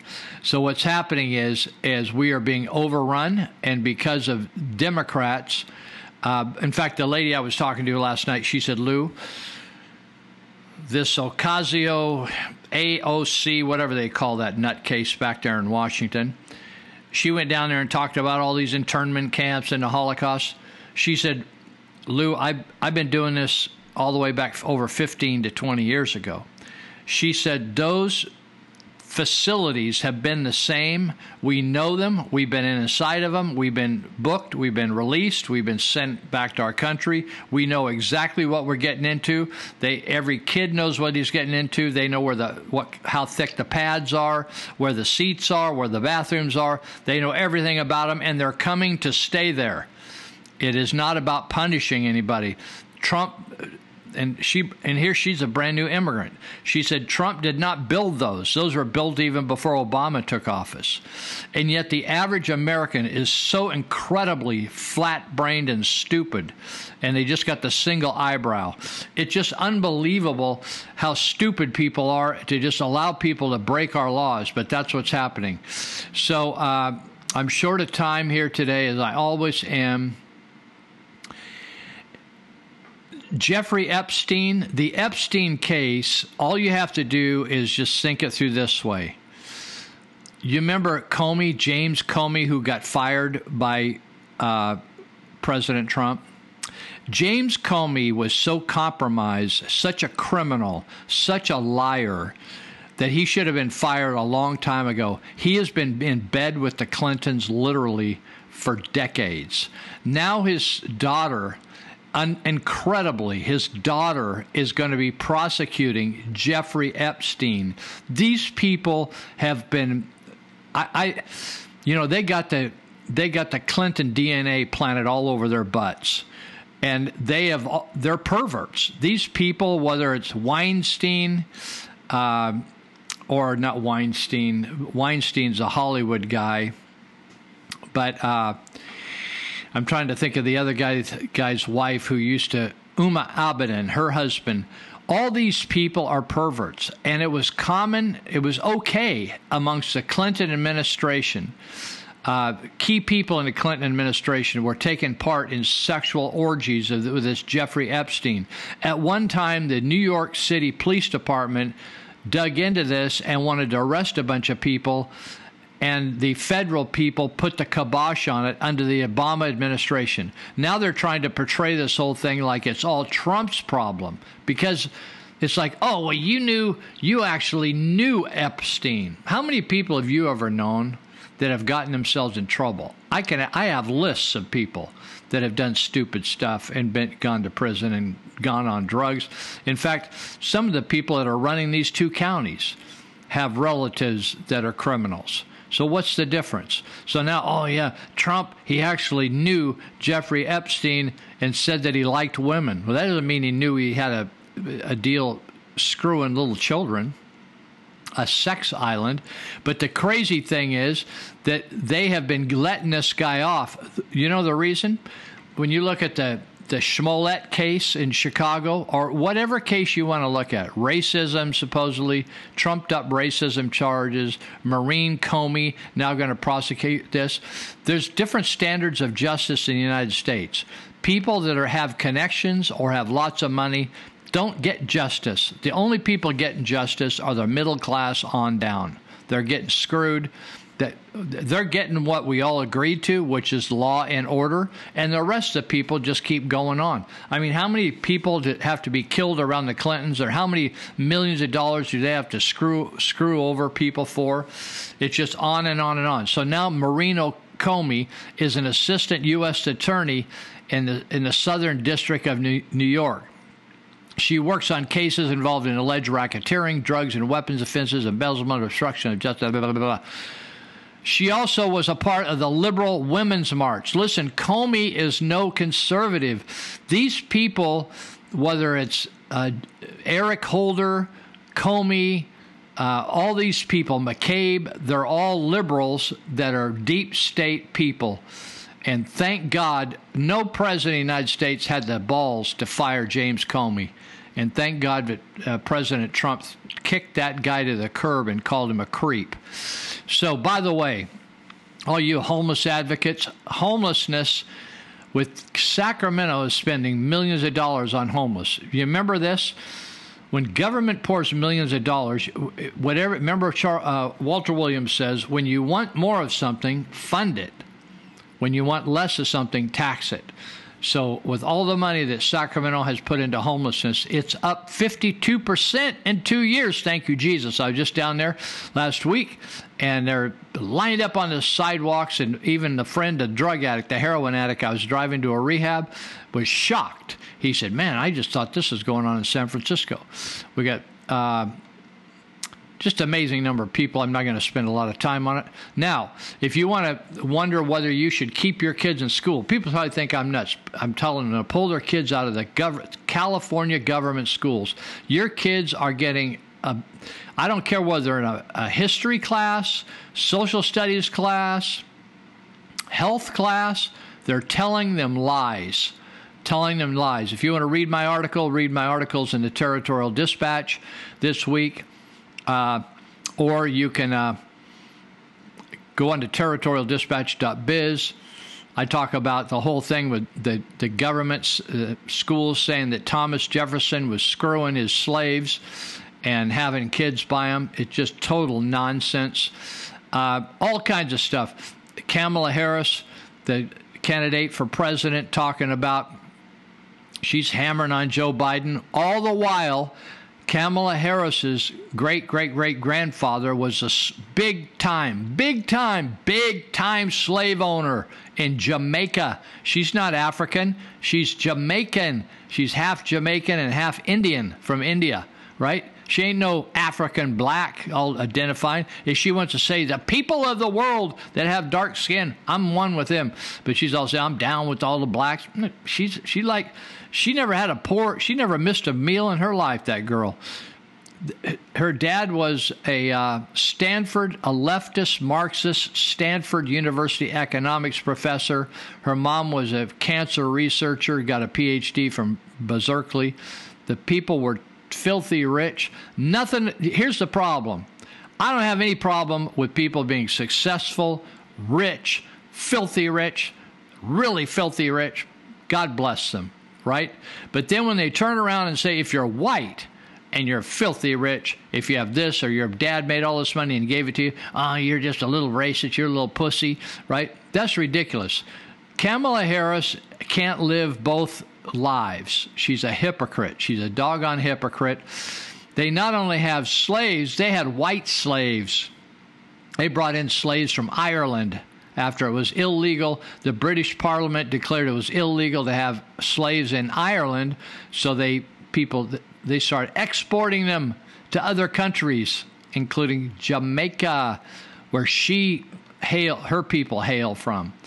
So now we have a math teacher. This is so amazing. If you think we're not easing into socialism and communism and starting to control what you say and what you think, what you believe. Check this out. We have a math teacher who not in the class, but she was at a conference where she was the speaker, and she was talking about all the good, the unparalleled force of good that Western civilization has been for the rest of the world and for our country. And her school, a K through 12 school, fired her.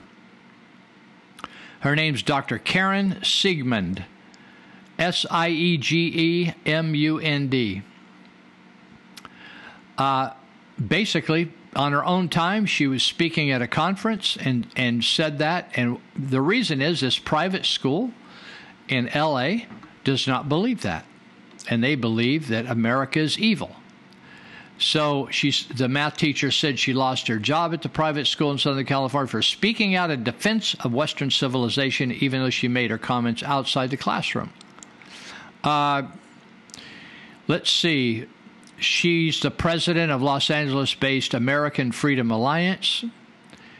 The group had the long march through the institution's conference, which explored the left's ongoing multi-decade takeover attempt of numerous public and private institutions to effect a radical transformation in America. Whether you believe that or not, it doesn't make any difference because that's the fact. During her speech, she said, "Each of us here believes in the unparalleled force for good, that Western civilization that is our heritage, whether we were born here or not." Shortly thereafter, she was informed that her contract at Le Lycée Français de Los Angeles, a private K-12 school, would not be renewed. We're just not going to be put up with anything talking about the truth. So that's that. Now, I wanted to, you know, the impression was when Trump took over that it would be the end of the United States as we know it. The rivers would be polluted. The mountains would be flattened. The oil would be spread all over the world. The air you couldn't see more than 100 yards, and it would be a total disaster. The fact is that the government, by reducing regulations and getting to work on what the EPA was supposed to be doing. You remember when the EPA started? The EPA was supposed to have a Superfund. You remember the Superfund waste cleanups? And those were for whatever reason, an old mine, an old mining operation, or maybe an old factory. And they went into like do reclamation and clean up and then reuse the areas. Trump recently praised his administration's work on the environment. He spoke of the environmental protection agencies refocusing on their core mission. Now, you remember that? Now they got off their core mission and were down here trying to tell us whether we could plow a field or not, or whether we could water our horses on a natural little pond that was created by the rain. So the Corps mission said last year the agency completed more Superfund hazardous waste cleanups than any of the previous administrations. Is that amazing? This guy hasn't even completed 3 years of his candidacy or his term in office. And he says they have completed more Superfund hazardous waste cleanups in any year of the previous administration. We have done tremendous work on Superfunds. He also highlighted the signing of a Save Our Seas Act, a joint agreement with Canada and Mexico to combat the growing problem of ocean trash. So you think, oh, Trump wants to actually dump more trash out in the ocean. But people are just saying all kinds of crap. But he's got an agreement to start reining in the trash. I don't know who's dumping it out there. I don't dump it out there. Trump was critical of the Democrats' Green New Deal, asserting that it'll kill millions of jobs, it crushes the dreams of the poorest Americans, it disproportionately harms minority communities. He said, I'm not going to stand for it. Now, here's another thing I like. He also highlighted the fact that even after he pulled out of the U.S. out of the Paris Climate Accord, you remember that? It was just a bunch of BS. America leads today all signatory nations, ones that signed on to that, in emissions reductions. In other words, we're leading the pack without being a part of it. Trump argued a strong economy is vital to maintaining a healthy environment, adding that he believes an environmental policy that penalizes Americans is counterproductive to both America and the environment. For years, politicians told Americans that a strong economy and vibrant energy sector were incompatible. They wouldn't work with a healthy environment. That one thing doesn't go with the other. However, Trump said it's wrong. So healthy economy We can manage our business, do it in a clean fashion. We can clean up the mess we created, etc. By the way, if you ever noticed the liberal, when they do the big marches on the Capitol in Washington, look at what trash they leave compared to when Christian people or conservatives go. They pick up all their trash. Now just think about that when you think about environmental policy. Conservative people, Christian people preserve the environment, and the other side just throws their crap everywhere you can imagine. So we have one more segment, and hang with us, and we'll be right back.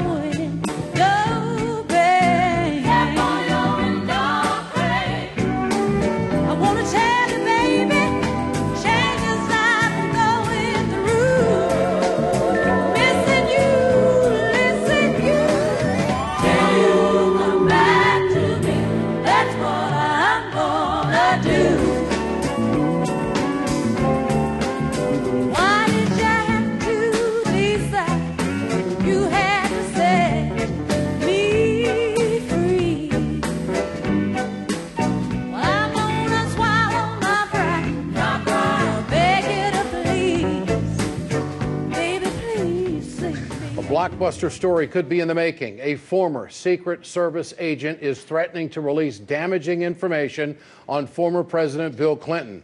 Dan Bongino says he may release information on Clinton's 26 documented trips on Jeffrey Epstein's private jet, the Lolita Express. Epstein was convicted in 2008 for soliciting sex from an underage girl and served 13 months in prison.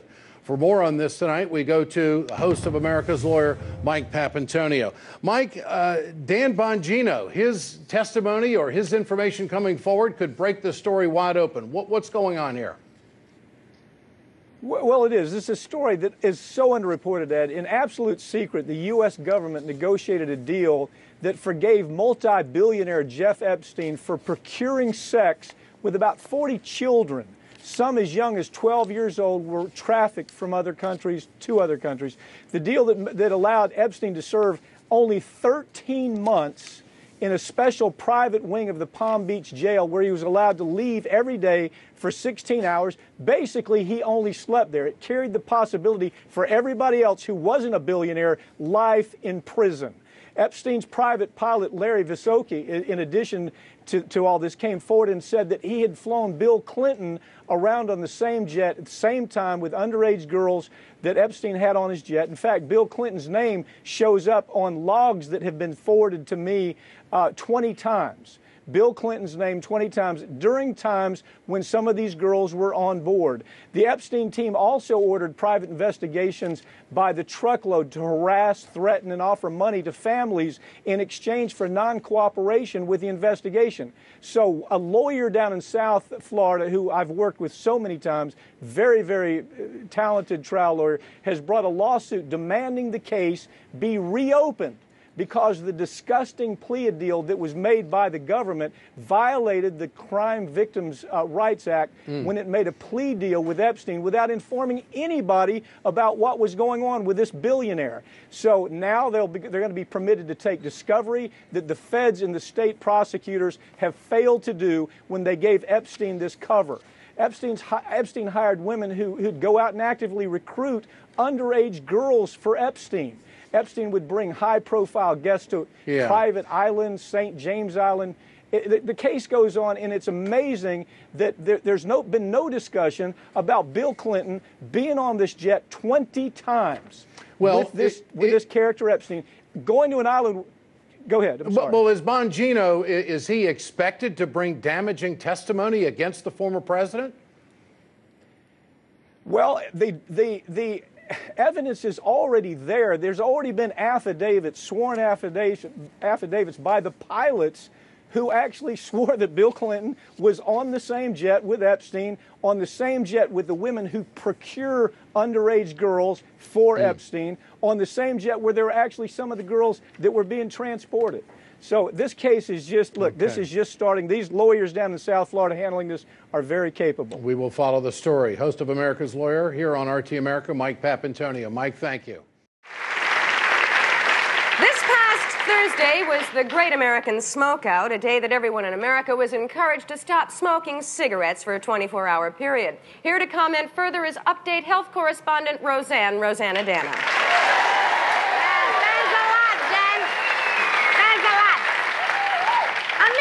Richard Fader from Fort Lee, New Jersey, writes in and says, "Dear Roseanne Adana, last Thursday I quit smoking. Now I'm depressed, I gained weight, my face broke out, I'm nauseous, I'm constipated, my feet swelled, my gums are bleeding, my sinuses are clogged, I got heartburn, I'm cranky, and I have gas. What should I do?" Mr. Fader, you sound like a real attractive guy. You belong in New Jersey. I can't see through it anymore. I need someone to talk to and a new hiding place. I feel like I'm looking at a heaven's door.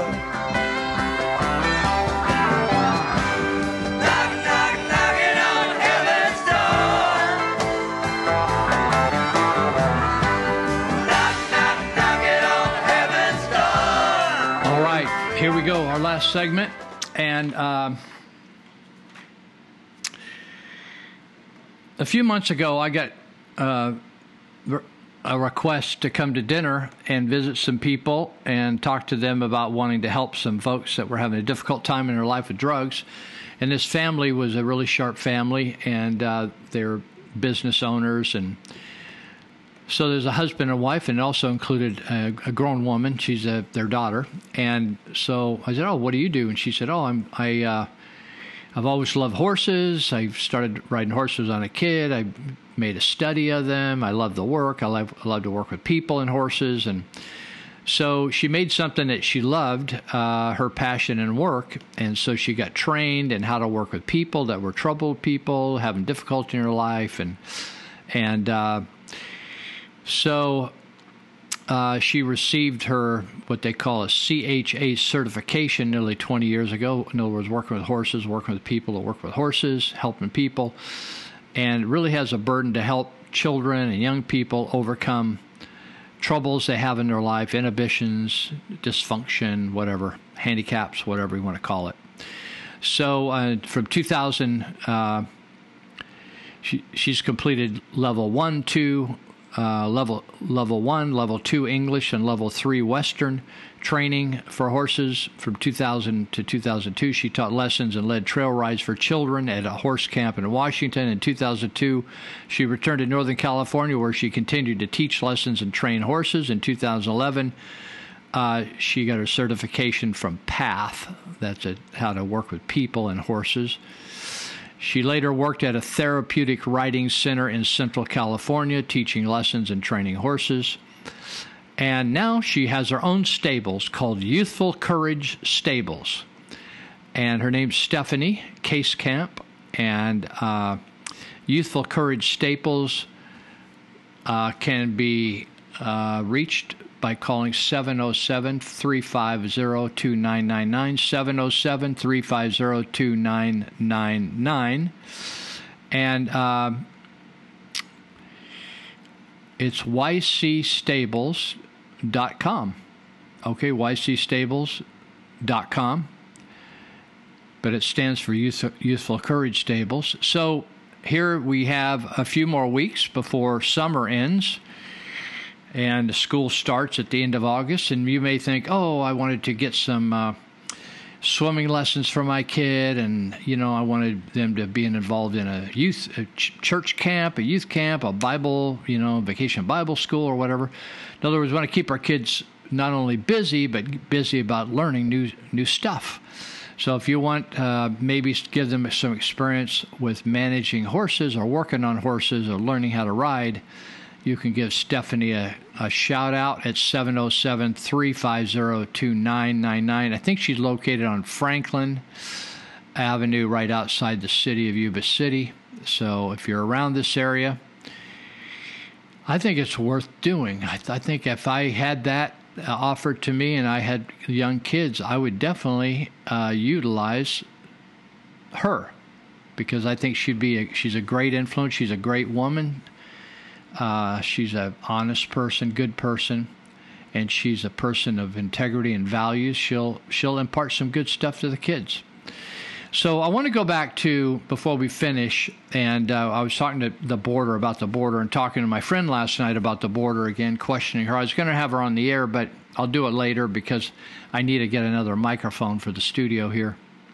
I mean, not a microphone, but a headset and stuff. And anyway, I don't want to bother you with all the details, but Mexico's confirming, I think I mentioned this last week, that there are children being purchased to use to get through the border. And the reason is that if children come to the border, we don't abandon children in the United States. So we take them in, hold on to them. Remember, I talked about earlier about runaways from America. Cops got to stay with a runaway till somebody, an adult, can take care of them. So we're very sensitive to that. The last thing Americans would do is abuse children, the government I'm talking about. There's high values of taking care of kids. But unfortunately, what the rest of the world doesn't believe the same, but they actually look at that as a loophole to, if I can bring a kid to the border, even though it's not my kid, I just say it's my kid, they're liable to do the paperwork on me and release us into the United States till we go to court. And then while we're waiting to go to court, then we disappear, right?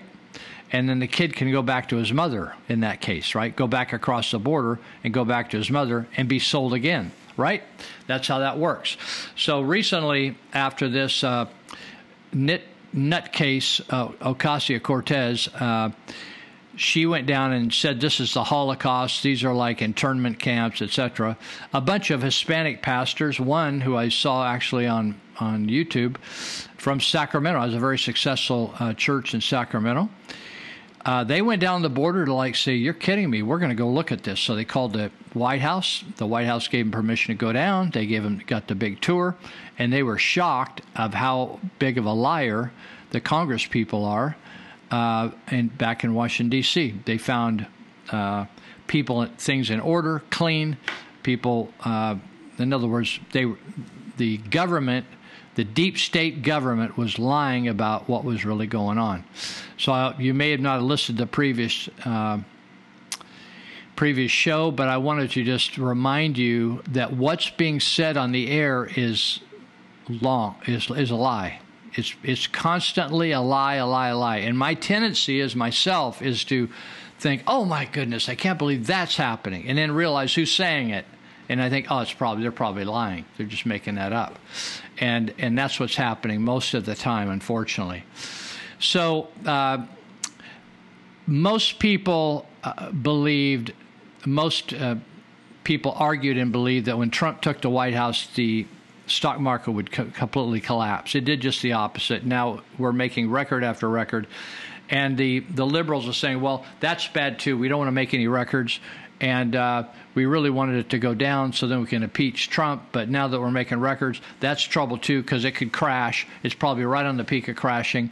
But the fact is that behind what you aren't seeing on a daily basis, but what is happening is they are removing regulations that simply harass people in this country, but didn't benefit the people, didn't save the environment.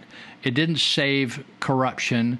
It didn't save negative things happening. It was just more regulations to have more regulations and just have more hoops to jump through, like me having to determine I have to ask the city of Marysville supposedly what color to paint my house. Just stupid stuff like that.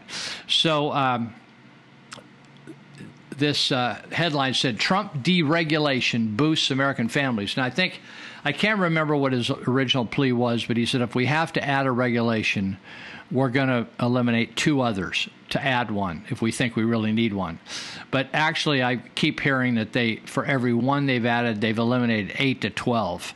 So the White House Council on Economic Advisors released a report last Friday indicating President Trump's deregulation efforts will lead to an increased household income by an average of $3,100 over the next decade. You may read the left media reports about how much the current economic expansion is only making the rich richer. Isn't that what you hear? And everyone else, not so much. But the truth is most Americans have benefited from the healthy economy. I know I have. And if people are going to make an average of $3,100 over the next decade, that's awesome. $3,100 is a lot of, to me and to the average American, I think $3,100 is a lot of money. Chief economist on the council, Casey Mulligan, explained the deregulatory efforts of the Trump administration have also removed mandates from employers, especially smaller businesses. Smaller businesses are where the majority of Americans are hired. Did you know that? And working. And these mandates that have been removed, they've removed burdens that have eliminated many small bank lenders from the marketplace. These deregulatory actions are raising real incomes by increasing competition, productivity, and wages. The report also notes the hidden cost of regulation, stating the ongoing introduction of costly regulations had previously been subtracted by an additional 0.2% per year of real incomes, thereby giving the false impression that American economy was fundamentally incapable of anything better than slow growth. Now new regulations are budgeted and kept to a minimum. One of the most notable examples of Trump's deregulation impact has been on prescription drug costs. Now, I just had a lady told me last night she just spent $300 on some, I think they're a type of antibiotic. I can go to Vietnam. I don't know what you guys pay for a Z-Pack here. Some people say $25 or $30 for if you got a nasal infection or something. You can get it for $2 over there. You can buy them right over the counter. You don't have to consult a doctor.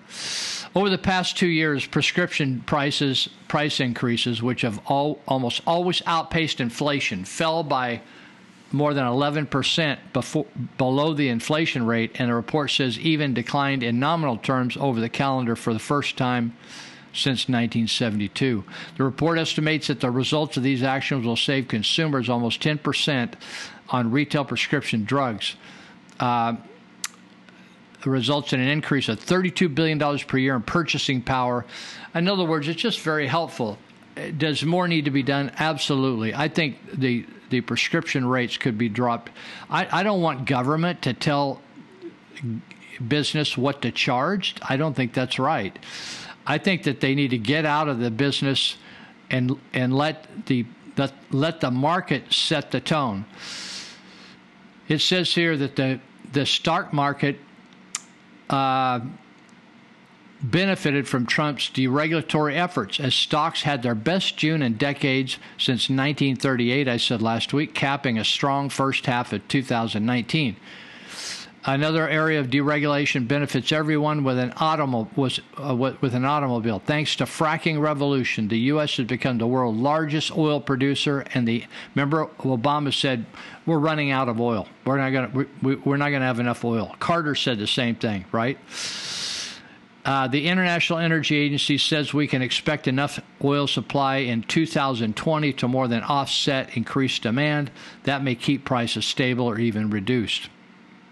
So a lot to be learned from you don't hear that on the news a lot, that behind the scenes they are gutting regulation and stupid codes that don't mean anything, that are ridiculous.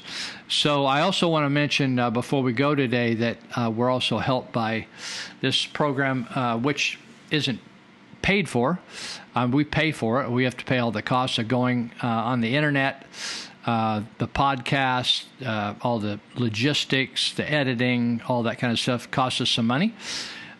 So these people that are supporting us, if you want to support them, they're good people. They're honest people. Greenetz Construction, YC Stables, Youthful Courage Stables, and also the plumbing doctor. Plumbing doctors, my friend Ted Holmes, 530-671-9111. They do a great job. They've helped me at my house for years. Ted's a good friend of mine. He just got back from leading a team to Cuba, constructing a two-story church building to get it started.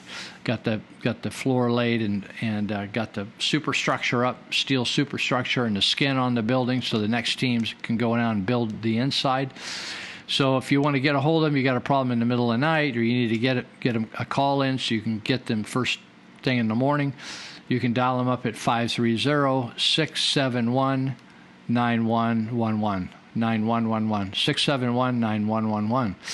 So those are the, and then Monty Hecker with Elite Universal Security. Monty helped me. I headed to Vietnam with a bunch of cheater, I call them cheater glasses, or the reading glasses off the shelf. You can pick them up for $1 a piece. So Monty helped me buy a bunch of those. I got a couple hundred of those that we're going to be taking to Vietnam into the villages. Now, you think you want socialism? How long has it been since the Vietnamese have run Vietnam? The communists have run Vietnam 1975. So they still don't have health care. It's supposed to be 45 years. They still don't have health care in the rural Vietnam. There's 90 million people there. They still don't have health care in rural Vietnam. People that need glasses don't have any glasses, right? They just go without. You just see as good as you can see. That's all you can see. So help me God. So that's just something to think through there. So if any of you out there would like to help promote this show, you can just give a shout out to your friends or post it on your Facebook site or something. Just say you saw a show, you liked it. Or if you want to, if you have a business you'd like me to mention it on here, I can do that and give you a shout out. And we also list it on our website, how to get a hold of you. If people say, oh, I heard about that, but I wonder how they get a hold of him. So you can go to our website at nohostagesradio.com.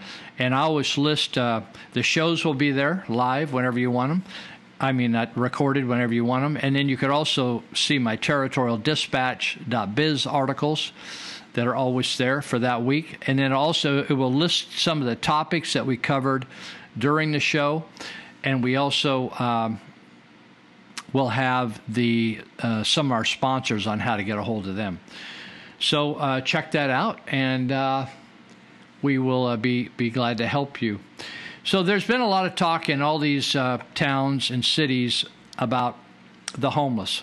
Now, I haven't been to state after state after state. I know some states, they don't have any.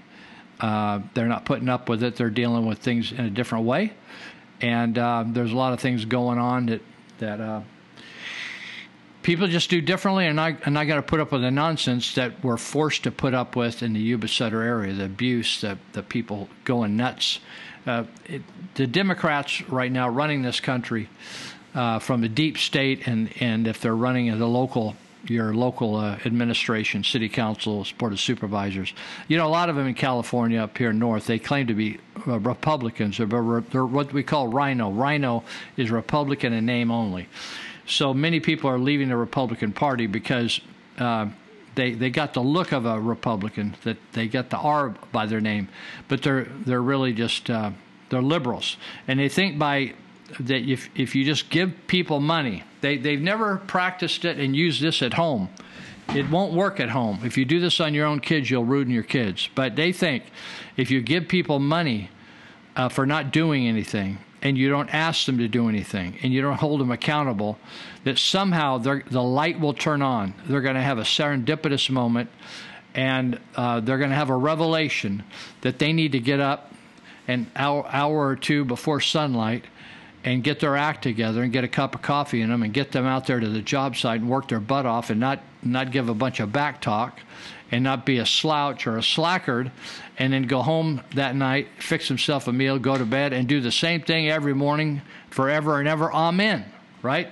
That's how to get people straightened out. They toss money at them like throwing a bologna sandwich at a bear, does not improve the bear's lot in life, particularly if you quit coming by with your bologna sandwich. One day the bear's just going to sit around waiting for somebody to toss him a bologna sandwich. That's what our welfare system is doing. It's very destructive. My take is that this homeless thing will never stop until the United States government quits funding. If they cut off funding to everybody with all this food stamps, EBT cards, and people would go to work, and then they would learn the value of a dollar, and they wouldn't waste it. Like, you know, something I always get when I was at Glad Tidings running the benevolence program, we would have people come out and work for a day, and we'd pay them at the end of the day, and we'd spend about 30 minutes talking to them about what other ways we could help their life. Many times people would come and they say, well, I just need some food. And the interesting thing is usually they're always obese, looking for food, and they're smoking cigarettes. Now, I don't know whether you looked at a pack of cigarettes. They're very cheap in Vietnam. In fact, they're probably only 90 cents a pack, same cigarettes in Vietnam. And here I think they're about 10 times that. Somebody told me the other day in jail that they were $9. It seems like the poor always has time for it always has money for a pack of cigarettes, and they eat a lot of food, right? They're overweight, and they're addicted. I always get a kick out of my drug addict friends. They think they can quit crank and drink beer and smoke cigarettes. They're really kind of nuts. They're a nutty group. They got a flat spot on their brain. I was just reading the last part of Proverbs. I can't quote you the chapters, 24, 25. Just repeatedly says how stupid you are to give yourself to alcohol and things like that. It just destroys your life. It doesn't talk about cigarettes there, but I show a video in the jail about cigarettes, and he just calls it the way. This guy's a layman. He just calls it the way it is. Says you're a drug addict. You're on cigarettes. You're a drug addict. So that's about it for today. We've done 6 sessions, about 2 hours and 20 minutes. So that'll be it, and we'll be back on this is July 20th session, and we'll be back on the 27th to do, I think, podcast 17. So if you run into anybody this week that you don't recognize, be careful because you may be entertaining an angel unaware. God bless you. Bye-bye. We'll chosen to join us here in the Palace Hotel Ballroom at this time. We certainly hope you all enjoy the show. And remember, people, that no matter who you are and what you do to live, thrive, and survive, there's still some things that make us all the same.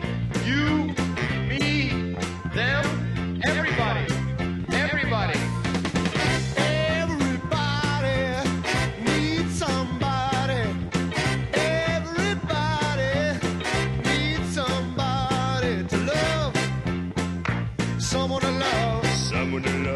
Sweetheart to miss, sugar to kiss.